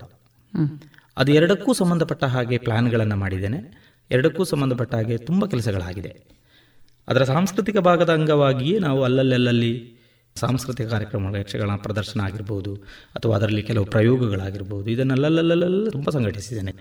ಮತ್ತು ಅನೇಕ ಸಂಘಟನೆಗಳಿಗೆ ಚಂಡಮದ್ದಳೆಯನ್ನು ಕೊಟ್ಟಿದ್ದೇನೆ ಆರ್ಥಿಕ ನೆರವನ್ನು ಕೊಡಿಸಿದ್ದೇನೆ. ಇದೆಲ್ಲ ಕೆಲಸಗಳನ್ನು ಅದರ ಸಾಂಸ್ಕೃತಿಕ ಭಾಗವಾಗಿ ಮಾಡಿತ್ತು. ಮತ್ತು ಸಾಂಸ್ಕೃತಿಕ ಭಾಗವಾಗಿ ಕೆಲವು ಪ್ರಯೋಗಗಳನ್ನು ಮಾಡಿದ್ದೇವೆ. ಬೇರೆ ಬಣ್ಣಗಾರಿಕೆ ಆಗಿರ್ಬೋದು ಇದೆ ಇದೆಲ್ಲ ಸಾಂಸ್ಕೃತಿಕ ಭಾಗದ ರೀತಿಯಲ್ಲಿ ಅದನ್ನು ಮಾಡಿದೆ. ಇನ್ನೊಂದು ಅದರ ಬಹಳ ಮಹತ್ವವಾದ ಭಾಗ ಅಂತ ಹೇಳಿದರೆ ಅದರ ಬೌದ್ಧಿಕ ನೆಲೆಯಲ್ಲಿ ಅದನ್ನು ಗಟ್ಟಿಗೊಳಿಸುವ ನೆಲೆಗಳು ಹೇಗೆ ಅಂತ. ಅದರಲ್ಲಿ ನಾವು ಒಂದು ಈ ದಾಖಲಾತಿಯ ಕೆಲಸಗಳನ್ನು ಮಾಡಿದ್ದು. ನಾನು ಅಕಾಡೆಮಿಗೆ ಫಸ್ಟ್ ಹೋದಾಗಲೇ ನಾನು ಒಂದು ಪ್ರಪೋಸಲನ್ನು ಇಟ್ಟೆ. ಒಂದು ಯಕ್ಷಶಿಕ್ಷಣವನ್ನು ಜಾರಿಗೆ ತರುವುದು. ಎರಡನೇದು ಯಕ್ಷಗಾನ ಕಲಾವಿದರ ದಾಖಲಾತಿಗಳನ್ನು ಮಾಡುವುದು. ಯಕ್ಷಗಾನ ಕಲಾವಿದರ ಸಮಗ್ರ ದಾಖಲಾತಿ ಎಲ್ಲಿಯೂ ಇಲ್ಲ. ಆ ಕೆಲಸಗಳನ್ನು ತೆಂಕು ಮತ್ತು ಬಡಗಿನಲ್ಲಿ ಎರಡನ್ನೂ ಇಟ್ಟುಕೊಂಡು ಒಂದು ಯೋಜನೆಗಳನ್ನು ಹಾಕಿದೆವು. ಕೊನೆಯ ಕ್ಷಣದಲ್ಲಿ ಎಲ್ಲ ಸಂಗ್ರಹಗಳು ಅದು ದೊಡ್ಡ ಮಟ್ಟಿನಲ್ಲಿ ಮಾಡಬೇಕು ಅಂತ ಹೇಳುವ ಉದ್ದೇಶ ಇದ್ದದ್ದು ನಮಗೆ. ಆದರೆ ಅದು ಏನೋ ಕೊನೆಯ ಕ್ಷಣಗಳಲ್ಲಿ ಅದಕ್ಕೆ ಒಂದಷ್ಟು ನಮ್ಮ ಒಳಗೆ ಒಂದಷ್ಟು ಕಿರಿಕಿರಿಗಳೆಲ್ಲ ಆಗಿ ಆ ಮಟ್ಟಕ್ಕೆ ಅದು ಹೋಗ್ಲಿಕ್ಕೆ ಆಗಲಿಲ್ಲ ಅದು. ಆದರೂ ಇವತ್ತಿಗೂ ಕೂಡ ಒಂದು ಒಂದು ತೆಂಕು ಬಡಗಿನಲ್ಲಿ ಬೇರೆ ಬೇರೆಯಾಗಿ ಒಂದು ಐನೂರು, ಆರುನೂರು ಕಲಾವಿದರನ್ನು ದಾಖಲಿಸಿದ ಕೆಲಸ ನಡೆದಿದೆ ಅದು. ಇಲ್ಲಿ ನಡೆದ ಒಂದು ಸಣ್ಣ ಮಟ್ಟಿನ. ಅದೇ ಈಗ ಇವತ್ತಿಗೂ ಕೂಡ ನಮಗೆ ತಕ್ಷಣಕ್ಕೆ ಸಿಗುವುದು ಅದುವೇ. ಆನಂತರ ಅಕಾಡೆಮಿ ಅದನ್ನು ಮುಂದುವರಿಸಬೇಕಿತ್ತು ಹತ್ತು ಹನ್ನೆರಡು ವರ್ಷ ಆಯಿತು. ಆ ಕೆಲಸ ಇನ್ನೂ ಸ್ಪಷ್ಟವಾಗಿ ನಡೀಲಿಲ್ಲ. ಆ ದಾಖಲಾತಿ ಕಾರ್ಯಗಳು ನಡೆದಿದೆ. ಬಹಳ ಮುಖ್ಯವಾಗಿ ನಾನು ಅದರ ಯೋಜನಾ ಸಂಚಾಲಕನಾಗಿ ಅದನ್ನು ಕೆಲಸ ಮಾಡಿದೆ. ಆನಂತರ ಅದಕ್ಕೆ ಸಂಬಂಧಪಟ್ಟ ಹಾಗೆ ಮುರಳಿ ಕಡೆಕಾರವನ್ನು ಬಡಗಿಗೆ ಸೇರಿಸಿಕೊಂಡೆವು. ಅದಕ್ಕೆ ಸಂಗ್ರಹಗಾರರಾಗಿ ಇಬ್ಬರನ್ನ ನಾವು ಸಂಗ್ರಹ ಮಾಡುವ ಉದ್ದೇಶದಿಂದ ಸೇರಿಸಿಕೊಂಡೆವು. ಅವರು ಅದನ್ನು ಮಾಡಿದರು. ಹಾಗೆ ಎರಡು ಯಕ್ಷೋಪಾಸಕರು ಒಂದು ಮತ್ತು ಎರಡು ಅಂತ ಎರಡು ಪುಸ್ತಕಗಳನ್ನು ನಮ್ಮ ಅಕಾಡೆಮಿಯ ಕೊನೆಯ ಅವಧಿಯಲ್ಲಿ ಅದನ್ನು ಹೊರಗೆ ತಂದಿದ್ದೇವೆ. ಇದು ಒಂದು ಕೆಲಸ. ಎರಡನೇದು ಯಕ್ಷ ಶಿಕ್ಷಣಕ್ಕೆ ಸಂಬಂಧಪಟ್ಟದ್ದು. ಯಕ್ಷ ಶಿಕ್ಷಣದ ಕಾನ್ಸೆಪ್ಟ್ ನಂದಲ್ಲ ಅದು. ಅದು ಮೂಲತಃ ಸುಳ್ಯದ ಶಿಕ್ಷಕರ ಯಕ್ಷಗಾನ ಒಕ್ಕೂಟ ಅಂತ ಇದೆ. ಅವರಲ್ಲಿಯೂ ಪ್ರಕಾಶ್ ಮುಡಿತಾಯರವರದ್ದು ಅವರು ಅದನ್ನು ಬಹಳ ಮುಖ್ಯವಾಗಿ ಆ ಕಾನ್ಸೆಪ್ಟನ್ನು ಜಾರಿಗೆ ತರಬೇಕು ಅಂತ ಹೇಳುವುದನ್ನು ಅವರು ನನಗೆ ಹೇಳಿ ನಾನು ಅಕಾಡೆಮಿ ಮೆಂಬರ್ ಆದ ಕಾರಣ ನಾನು ಅದರ ಆಡಳಿತಾತ್ಮಕ ನೆಲೆಯಲ್ಲಿ ತುಂಬ ಕೆಲಸ ಮಾಡಿದ್ದೇನೆ. ಅದರ ಅಕಾಡೆಮಿಕ್ ನೆಲೆಯಲ್ಲಿ ಅವರು ಕೆಲಸ ಮಾಡಿದ್ದಾರೆ. ಅದನ್ನು ಪಠ್ಯ ತಯಾರಿ ಮಾಡುವ ಕೆಲಸ ಇತ್ಯಾದಿಗಳಲ್ಲೆಲ್ಲ ಮೂಡಿತಾ ಇರೋ ದೊಡ್ಡ ಕೆಲಸ ಮಾಡಿದ್ದಾರೆ. ಆದರೆ ಅದನ್ನು ಜಾರಿಗೆ ತರುವ ನೆಲೆಯಲ್ಲಿ ಸರ್ಕಾರದ ಜೊತೆಗೆ ಅಥವಾ ಅಕಾಡೆಮಿ ಮತ್ತು ಇಲಾಖೆಯ ಜೊತೆಗೆ ಈ ಥರ ಅಲ್ಲಲ್ಲಲ್ಲಲ್ಲಿ ಹೋಗಿ ಅದು ನಿಂತಾಗ ಅದನ್ನು ಮುಂದಕ್ಕೆ ದೂಡುವ ಕೆಲಸಗಳನ್ನು ತುಂಬ ಮಾಡಿದ್ದೇನೆ. ಅದು ಮಾಡದೇ ಇದ್ರೆ ಅದು ಮುಂದೆ ಬರುವ ಸಾಧ್ಯತೆಗಳೇ ಇಲ್ಲ. ನನಗೆ ಫಸ್ಟು ಅದು ಮಾಡ್ತಾ ಇದ್ದಾಗಲೇ ಗಂಗಾಧರ ಬೆಳ್ಳಾರೆ ನನ್ನಲ್ಲಿ ಒಂದು ಕ್ವಶನ್ ಕೇಳಿದರು. ಇದು ಆಗ್ಲಿಕ್ಕೆ ಉಂಟಾ ಸುಂದರ್ರೆ ಅಂತ. ನನಗೆ ಯಾಕೆ ಅವರು ಆಗ ಕೇಳಿದ್ರು ಅಂತ ನನಗೆ ಆಗ ಗೊತ್ತಿರಲಿಲ್ಲ. ಮತ್ತೆ ನನಗೆ ನಿಧಾನಕ್ಕೆ ಅದು ಅಂದಾಜಾಯಿತು. ಓಹೋ ಯಕ್ಷಗಾನದ ಒಳಗೆ ಇರುವ ಸಮಸ್ಯೆಗಳು ಏನು ಎನ್ನುವುದು ಗೊತ್ತಿದ್ದು ಅವರು ನನ್ನಲ್ಲಿ ಈ ಪ್ರಶ್ನೆ ಕೇಳಿದ್ದು ಅಂತ. ಹಾಗೆ ಹತ್ತು ವರ್ಷ ಹಿಡೀತು ಅದು. ಅದನ್ನು ಹೊರಗೆ ತರುವುದಕ್ಕೆ. ಅದು ನಾವು ಹಠ ಬಿಡಲಿಲ್ಲ. ಮುಡಿತಾ ಇರುವ ಅದರ ತಯಾರಿಯ ವಿಭಾಗದಲ್ಲಿ ಪೂರ್ಣ ಪ್ರಮಾಣದಲ್ಲಿ ಅವರು ಕೆಲಸ ಮಾಡಿದರು. ಅದನ್ನು ಜಾರಿಗೊಳಿಸುವಂತಹ ಆಡಳಿತಾತ್ಮಕ ವಿಭಾಗದಲ್ಲಿ ಇದ್ದಂತಹ ಈ ತೊಡಕುಗಳು ಉತ್ತರ ಗಂಟು ಅದನ್ನೆಲ್ಲ ಬಿಚ್ಚಿತ ಬಿಚ್ಚಿತ ಬಿಚ್ಚಿತ ಹೋಗಿ ಈಗ ಪ್ರಾಥಮಿಕ ವಿಭಾಗವನ್ನು ಪಠ್ಯವಾಗಿ ಹೊರಗೆ ತಂದಿದ್ದೇವೆ. ಇನ್ನೂ ಹೇಗೆ ಅದನ್ನು ಸ್ವೀಕರಿಸ್ತಾ ಇದೆ ನಮ್ಮ ಯಕ್ಷಗಾನ ವಲಯ ಅಂತ ಹೇಳುವುದನ್ನು ನೋಡಬೇಕು ಅದೊಂದು ಕುತೂಹಲವೂ ಇದೆ ಮತ್ತೊಂದು ಸಂಶಯ ಮತ್ತು ಇತ್ಯಾದಿಗಳೆಲ್ಲವೂ ಇದೆ. ಆದರೆ ಅದನ್ನು ಸ್ವೀಕರಿಸಬಹುದು ಅಂತ ಹೇಳೋದು ನಮ್ಮ ಆಶಯ. ಯಾಕಂದರೆ ಅದು ಬಹಳ ಪಕ್ಕ ಇದೆ. ಯಾಕೆ ಪಕ್ಕ ನಾನು ಹೇಳ್ತಾ ಇದ್ದೇನೆ ಅಂತ ಹೇಳಿದರೆ ಯಕ್ಷಗಾನಕ್ಕೆ ಎರಡು ಮುಖಗಳಿರುವಂಥದ್ದು. ಒಂದು ಜಾನಪದ ಮುಖ ಇನ್ನೊಂದು ಶಾಸ್ತ್ರೀಯ ಮುಖ. ನಾವು ಒಂದು ಗಮನಿಸಬೇಕಾದದ್ದು ಇದು ಎಷ್ಟು ವಿಶ್ಲೇಷಣೆ ಆಗಿದೆ ನನಗೆ ಗೊತ್ತಿಲ್ಲ. ಕರಾರುವಕ್ಕಾಗಿ ಶಾಸ್ತ್ರೀಯ ಮುಖವೇ ಯಕ್ಷಗಾನದಲ್ಲಿ ಜಾಸ್ತಿ ಇರುವುದು. ಮಾತು ಮತ್ತು ಕಲಿಕೆಯ ವಿಧಾನ ಇದೆಯಲ್ಲ ಇದು ಮಾತ್ರ ಜಾನಪದ ಮೂಲದಲ್ಲಿ ಇರುತ್ತೆ ಮಾತು ಜಾನಪದ ಮೂಲ. ಯಾವುದೇ ಸ್ಕ್ರಿಪ್ಟ್ ಇಲ್ಲ ಅದಕ್ಕೆ. ಯಾರು ಮಾತಾಡಬಹುದು ಹೇಗೂ ಮಾತಾಡಬಹುದು ಅಂತೆಲ್ಲ ಆದರೂ ಒಂದು ಚೌಕಟ್ಟಿನೊಳಗೆ ಮಾತಾಡಬಹುದು ಅದಕ್ಕೂ ಶಾಸ್ತ್ರೀಯವಾದ ಒಂದು ಚೌಕಟ್ಟಿದೆ. ಚೌಕಟ್ಟಿದ್ರೂ ಕೂಡ ಮಾತಾಡಬಹುದು ಯಕ್ಷಗಾನ ಅದನ್ನು ಒಪ್ಪಿಕೊಳ್ತದೆ. ಕಲಿಕೆ ಕೂಡ ಹಾಗೆ. ಅದು ಜಾನಪದ ರೂಪದ್ದು. ಕಲಿಕೆಗೆ ನಮ್ಮಲ್ಲಿ ಯಾವುದೇ ಪಠ್ಯ ಇಲ್ಲ. ಯಾವ ಒಬ್ಬ ಗುರು ಹೇಗೆ ಕಲಿಸಿದ್ರು ಅದು ಕಲಿಕೆ ಆಗ್ತದೆ. ಮತ್ತೆ ಅದನ್ನು ಬೇರೆ ರೀತಿಯಲ್ಲಿ ಮಾಡುವುದು ಅದೆಲ್ಲ ಬೇರೆ ಆದರೆ ಕಲಿಸುವುದು ಶಾಸ್ತ್ರೀಯತೆಯನ್ನು. ಕಲಿಸುವುದೆಲ್ಲವೂ ಕೂಡ ಶಾಸ್ತ್ರೀಯವಾದದ್ದನ್ನು ಜಾನಪದ ರೂಪದಲ್ಲಿ ಕಲಿಸುವಂಥದ್ದು. ಹಾಗಾಗಿ ಯಕ್ಷಗಾನ ಜಾನಪದವೋ ಯಕ್ಷಗಾನ ಶಾಸ್ತ್ರೀಯವೋ ಅಂತ ಹೇಳುವ ದೊಡ್ಡ ಒಂದು ಚರ್ಚೆ ಉಂಟಲ್ಲ? ಪಕ್ಕ ಸ್ಪಷ್ಟವಾಗಿರುವುದು ಇದು ಎರಡೇ. ಮಾತುಗಾರಿಕೆ ಮತ್ತು ಕಲಿಕೆಯ ವಿಧಾನ ಜಾನಪದ. ಉಳಿದದೆಲ್ಲವೂ ಶಾಸ್ತ್ರೀಯವೇ. ಬಣ್ಣಗಾರಿಕೆಯೂ ಶಾಸ್ತ್ರೀಯವೇ. ವೇಷಭೂಷಣವೂ ಶಾಸ್ತ್ರೀಯವೇ ಕುಣಿತವೂ ಶಾಸ್ತ್ರೀಯವೇ ಹಾಡುಗಾರಿಕೆಯೂ ಶಾಸ್ತ್ರೀಯವೇ ಚಂಡಮದ್ದಳೆಯೂ ಶಾಸ್ತ್ರೀಯವೇ. ಅದಕ್ಕೆ ಪಕ್ಕ ಈ ತರ ಅಂತೇಳಿಯೇ ಇದೆ. ಹಾಗೇ ಆಗಬೇಕು. ಇದು ಯಕ್ಷಗಾನದ ರೂಪ. ನಾವು ಏನು ಮಾಡ್ತಾ ಇದ್ದದ್ದು ಅಂತ ಹೇಳಿದ್ರೆ ಈ ಜಾನಪದ ಕಲಿಕೆಯ ವಿಧಾನ ಅಂತ ಹೇಳಿದೆ ಅಲ್ಲ ಅದನ್ನು ಶಾಸ್ತ್ರೀಯತೆಗೆ ತಂದದ್ದು. ಅದನ್ನು ಶಿಷ್ಟಗೊಳಿಸಿದ್ದು. ಅದು ಜಾನಪದ ಮೂಲದಲ್ಲಿದ್ದದನ್ನ ಶಿಷ್ಟ ಮೂಲಕ್ಕೆ ತಂದಿದ್ದೇವೆ ನಾವು. ಅನೌಪಚಾರಿಕವಾದ ಸ್ಥಿತಿ ಇದ್ದದನ್ನ ಔಪಚಾರಿಕ ಸ್ಥಿತಿಗೆ ತಂದಿದ್ದೇವೆ. ಅದರಲ್ಲಿ ಮಾತುಗಾರಿಕೆಯನ್ನು ತರಲಿಲ್ಲ ಇನ್ನು. ಮಾತುಗಾರಿಕೆ ಹಾಗೆ ಉಳಿಸಿದ್ದೇವೆ ಅದು ಹೇಗೆ ಬೇಕಾದರೂ ಕಲೀಲಿ. ಅದು ಅವನವನ ಕಲಿಕೆಯ ಸಾಮರ್ಥ್ಯ ಅದು. ಇದನ್ನು ಮಾತ್ರ ನಾವು ತಂದದ್ದು. ಈ ಜಾನಪದ ಮೂಲದ ಕಲಿಕೆಯ ವಿಧಾನ ಇದೆಯಲ್ಲ ಅದು ಈಗ ಔಪಚಾರಿಕ ಮೂಲದ ಶಾಸ್ತ್ರೀಯ ಮೂಲದ. ಅದೆಲ್ಲ ಒಂದೇ ಅಲ್ಲ ಅದೆಲ್ಲ ಬೇರೆ ಬೇರೆ. ಆದರೆ ನಾನು ಅದನ್ನೊಂದು ರೀತಿಯಲ್ಲಿ ಹೇಳಿದ್ದೀಗ. ಆ ಮೂಲಕ್ಕೆ ನಾವು ತರ್ತಾ ಇದ್ದೇವೆ. ಮತ್ತು ತಂದಿದ್ದೇವೆ. ನಾವಂದ್ರೆ ಇಲಾಖೆಯ ಮೂಲಕ ಸರ್ಕಾರ ಅಧಿಕೃತವಾಗಿ ಅದನ್ನು ತಂದಿದೆ. ಮತ್ತು ಸರ್ಕಾರವೇ ಅದನ್ನು ಅಧಿಕೃತವಾಗಿ ತರಬೇಕಾದ್ದು ಈಗ ಯಾವುದ್ಯಾವುದೋ ನಮ್ಮ ಕೇಂದ್ರಗಳು ಅದು ಇದೆಲ್ಲ ಮಾಡಿದ್ದು ಇದು ತುಂಬ ಇದೆ. ಅದು ನಾವು ಹೇಳುದು ಕೇಂದ್ರಗಳು ಮಾಡುವುದಲ್ಲ. ಔಪಚಾರಿಕ ಶಿಕ್ಷಣವನ್ನು ಕೊಡುವಂಥದ್ದು ನಮ್ಮ ಸರ್ಕಾರ. ಸರ್ಕಾರವೇ ಅದನ್ನು ಮಾಡಿದೆ. ಅದರ ಲೋಪಗಳಿದ್ರೆ ಅದನ್ನು ನಾವು ಹೇಳ್ಬೋದು. ಹೇಗೆ ಹೇಳ್ಬೋದು ಅಂತ ಹೇಳಿದ್ರೆ ನೋಡಿ ಜಾನಪದ ಮೂಲದಲ್ಲಿದ್ದ ಕಲಿಕೆ ಅದು. ಅದು ಬೇರೆ ಬೇರೆ ಬೇರೆ ಬೇರೆ ಬೇರೆ ಕಡೆ ಹರಿದು ಹಂಚಿ ಹೋಗಿತ್ತದು. ಒಬ್ಬೊಬ್ಬರದು ಒಂದೊಂದು ಚಿಂತನೆ ಇದೆ. ಆದರೆ ಅದನ್ನು ಶಾಸ್ತ್ರೀಯ ಮೂಲಕ್ಕೆ ತಂದಾಗ ಅಥವಾ ಔಪಚಾರಿಕ ಶಿಕ್ಷಣಕ್ಕೆ ತಂದಾಗ ಅದನ್ನೊಂದು ಚೌಕಟ್ಟಿನ ಒಳಗೆ ಒಳಪಡಿಸಿದಾಗ ಅದರಲ್ಲಿ ಇರುವ ನ್ಯೂನ್ಯತೆಗಳು ಅದರಲ್ಲಿರುವ ವ್ಯತ್ಯಾಸಗಳು ಇತ್ಯಾದಿಗಳನ್ನೆಲ್ಲ ಸರಿಪಡಿಸಬೇಕಾಗ್ತದೆ. ನಮಗೆ ಬೇಕಾದದ್ದು ಈ ಪ್ರಜ್ಞೆ ಅಂತ. ನಾನು ಹೇಳುದು ವಿರೋಧಕ್ಕಾಗಿ ವಿರೋಧ ಅಲ್ಲ ಇಲ್ಲಿ. ಹಾಗಾದ್ರೆ ನೀವು ಕೇಳ್ಬೋದು ಇದು ಯಾಕೆ ಮಾಡಬೇಕು ಹೀಗೆ? ಅದು ಜಾನಪದ ಮೂಲದಲ್ಲೇ ಇದ್ರೆ ಹೇಗೆ? ಯಾಕೆ? ಆಗುದಿಲ್ಲ. ಆಗುದಿಲ್ಲ. ಇದುವರೆಗೆ ನಡೆದುಕೊಂಡು ಬಂದಿದೆ ಸತ್ಯ ಒಪ್ಪಿಕೊಳ್ತೇನೆ. ಆದರೆ ಮುಂದಕ್ಕೆ ಆಗೋದಿಲ್ಲ. ಮುಂದಕ್ಕೆ ನೀವು ಔಪಚಾರಿಕ ಶಿಕ್ಷಣಕ್ಕೆ ಅದನ್ನು ಒಳಪಡಿಸದೇ ಇದ್ದರೆ ಅದು ಅಳಿದು ಹೋಗ್ತದೆ ಅಂತ ನಾನು ಹೇಳೋದು. ಯಾಕಂದ್ರೆ ಒಬ್ಬ ಪಕ್ಕ ಗುರು ಇವತ್ತು ರೂಪುಗೊಳ್ತಾ ಇಲ್ಲ ನಮ್ಮಲ್ಲಿ. ಜಾನಪದ ಮೂಲದಲ್ಲಿ ಹೇಳಿಕೊಡೋಂತಕ್ಕ ಗುರು ಒಬ್ಬ ರೂಪುಗೊಳ್ಬೇಕಲ್ಲ ಎಲ್ಲಿ ರೂಪುಗೊಳ್ತಾ ಇದ್ದಾನೆ? ಜಾನಪದ ಮೂಲದಲ್ಲಿ ಅದನ್ನು ಕರಾರುವಕ್ಕಾಗಿ ಹೇಳಬೇಕಾದಂತಹ ಒಂದು ವ್ಯವಸ್ಥೆ ನಮ್ಮಲ್ಲಿ ಶಿಥಿಲಗೊಳ್ತಾ ಇದೆ ಅಂತ. ಅದಕ್ಕೆ ನಾನು ಬಹಳ ಒಳ್ಳೆಯ ಉದಾಹರಣೆ ಕೊಡುದು ಜಾನಪದ ಕುಣಿತಗಳನ್ನು. ಇವತ್ತು ಜಾನಪದ ಕುಣಿತಗಳು ನಮ್ಮ ಮುಂದೆ ಇಲ್ಲ. ಯಾಕೆ ಇಲ್ಲ? ಅದನ್ನು ಹೇಳಿಕೊಡುವ ವಿಭಾಗ ಇಲ್ಲ. ಅದನ್ನು ಕಲಿಯುವ ಆಸಕ್ತಿಯ ವರ್ಗ ಇಲ್ಲ. ಹಾಗಿರುವಾಗ ನಾವದನ್ನು ದಾಖಲಿಸಿ ಒಂದು ಔಪಚಾರಿಕ ಶಿಕ್ಷಣಕ್ಕೆ ಒಳಪಡಿಸದೇ ಇದ್ದರೆ ಯಕ್ಷಗಾನದ ಸ್ಥಿತಿ ಏನಾಗಬಹುದು? ಇದು ನಾವು ಯೋಚನೆ ಮಾಡಬೇಕಾದ ವಿಷಯ ಅಂತ. ನೀವು ಅದರ ಬಣ್ಣಗಳನ್ನು ಉಳಿಸಬಹುದು. ಯಾಕಂದರೆ ಅದಕ್ಕೆ ಚೌಕಟ್ಟಿದೆ, ಅದನ್ನು ಈಗಾಗಲೇ ದಾಖಲಿಸಿ ಇಟ್ಟುಕೊಂಡಿದ್ದಾರೆ. ಅದರ ವೇಷಭೂಷಣಗಳನ್ನು ಇಟ್ಟುಕೊಳ್ಬಹುದು ದಾಖಲಿಸಿ ಇಟ್ಕೊಂಡಿದ್ದಾರೆ ಅದರ ಕುಣಿತದ ವಿಧಾನವನ್ನು ಇಟ್ಕೊಂಡಿದ್ದಾರೆ. ಅದರ ಹಾಡುಗಾರಿಕೆಯನ್ನು ಇಟ್ಕೊಂಡಿದ್ದಾರೆ. ಚಂಡೆಮದ್ದಳೆ ವಿಭಾಗವನ್ನು ಇಟ್ಕೊಂಡಿದ್ದಾರೆ. ಅದರ ಅಭಿನಯದ ವಿಭಾಗಗಳನ್ನು ಇಟ್ಟುಕೊಂಡಿದ್ದಾರೆ. ಮಾತುಗಾರಿಕೆಯನ್ನಾದರೂ ನಾವು ಪುರಾಣವನ್ನು ಪಠ್ಯ ಅಂತ ಹೇಳಿ ತಿಳ್ಕೊಂಡ ಕಾರಣ ಇಟ್ಕೊಂಡಿದ್ದೇವೆ ಅಂತಲೇ ನಾವು ಹೇಳೋದು. ಒಂದು ಪಠ್ಯ ಇದೆ ಅಲ್ಲ ನಮ್ಮಲ್ಲಿ? ಆದರೆ ಕಲಿಕೆಯನ್ನ ಒಂದು ಕಡೆಯಿಂದ ಇನ್ನೊಂದು ಕಡೆಗೆ ಹಸ್ತಾಂತರಿಸುವ ವರ್ಗಾಯಿಸುವ ಪ್ರಕ್ರಿಯೆಯ ಪಠ್ಯಗಳು ಏನಿದೆ ನಮ್ಮಲ್ಲಿ? ಇದೆಲ್ಲ ಬಿಡಿ ಬಿಡಿ ಪಠ್ಯಗಳಲ್ವಾ? ಈ ಬಿಡಿ ಬಿಡಿಗಳನ್ನೇ ಹೇಳಿಕೊಟ್ಟಾಗ ನಾನಾಗ ಹೇಳಿದಾಗ ಇದು ಯಾವುದೋ ಒಂದು ವಿಭಾಗ ಮಾತ್ರ ಅಲ್ವ ಬೆಳೆಯುವುದು? ಇದನ್ನು ಸಮಗ್ರವಾದ ನೆಲೆಯಲ್ಲಿ ಹೇಳಿಕೊಡುವ ವಿಭಾಗ ನಮ್ಮಲ್ಲಿ ಇಲ್ಲ.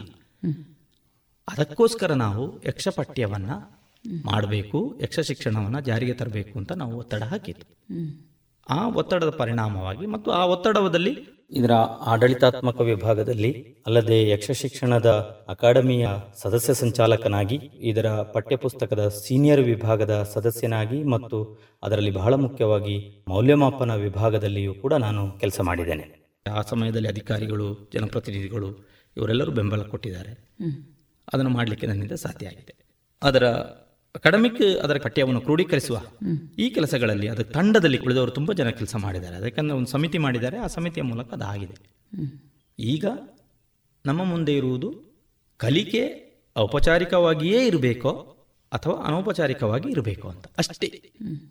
ಯಕ್ಷಗಾನ ಶಾಸ್ತ್ರೀಯವಾಗಿರಬೇಕೋ, ಜನಪದೀಯವಾಗಿರಬೇಕು ಅಂತ ಹೇಳಿರುವ ಚರ್ಚೆ ಅಲ್ಲ ಬೇಕಾದ ನಮಗೆ ಇವತ್ತು. ಕಲಿಕೆ ಇರಬೇಕೋ ಬೇಡೋ ಅಂತ.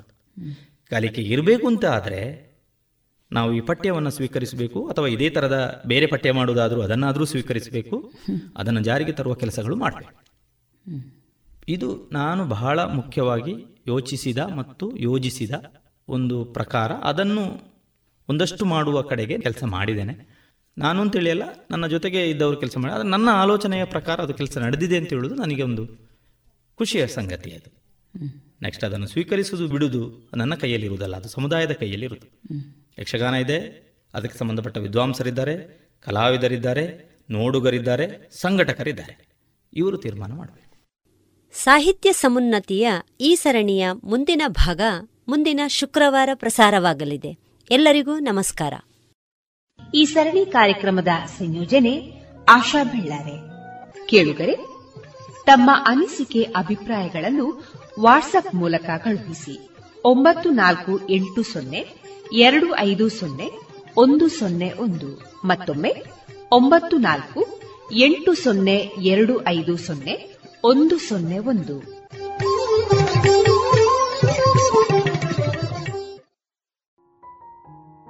ಇದುವರೆಗೆ ಸಾಹಿತ್ಯ ಸಮುನ್ನತಿ ಎರಡನೆಯ ಸರಣಿ ಕಾರ್ಯಕ್ರಮದಲ್ಲಿ ಡಾಕ್ಟರ್ ಸುಂದರ ಕೇನಾಜಿ ಅವರೊಂದಿಗಿನ ಮನದಾಳದ ಮಾತುಗಳನ್ನು ಕೇಳಿದಿರಿ. ಇನ್ನು ಮುಂದುವರಿದ ಮಾತುಕತೆ ಮುಂದಿನ ಶುಕ್ರವಾರದ ಸಂಚಿಕೆಯಲ್ಲಿ ಕೇಳೋಣ.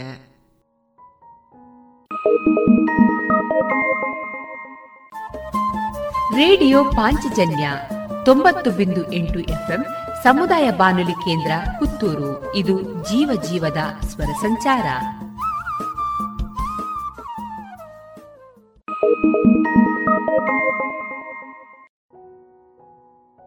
ಇದೀಗ ವಿಶ್ವನಾಥ ನೇರಳಕಟ್ಟೆ ಅವರಿಂದ ಬಡತನ ಎನ್ನುವ ಅಪೂರ್ವ ಅನುಭವ. ಈ ಲೇಖನವನ್ನ ಕೇಳೋಣ. ಎಲ್ಲರಿಗೂ ನಮಸ್ಕಾರ. ಲೇಖನದ ಶೀರ್ಷಿಕೆ ಬಡತನ ಎನ್ನುವ ಅಪೂರ್ವ ಅನುಭವ. ಇಳಿ ಸಂಜೆಯ ಹೊತ್ತು ಬೊಚ್ಚು ಬಾಯಿಯ ಆ ಗಟ್ಟಿಗಿತ್ತಿ ಅಜ್ಜಿ ಹಳೆಯ ಬಟ್ಟೆ ತುಂಡುಗಳನ್ನೆಲ್ಲ ಎದುರು ಹರಡಿಕೊಂಡು ಕುಳಿತಿದ್ದಳು. ಅವುಗಳನ್ನು ಒಂದೊಂದಾಗಿ ಎತ್ತಿಕೊಳ್ಳುತ್ತಿದ್ದಳು. ಒಂದಕ್ಕೊಂದು ಸೇರಿಸಿ ಹೊಲಿಯುತ್ತಿದ್ದಳು. ಏಳೂವರೆ ನಿಮಿಷಗಳಿಂದ ಅವಳೆದುರು ಕುಳಿತಿದ್ದ ಅವಳ ಪುಟ್ಟ ಮೊಮ್ಮಗನಿಗೆ, ಅಜ್ಜಿ, ಯಾಕೆ ಹೀಗೆ ಹೊಲಿಯುತ್ತಿದ್ದಾಳೆ?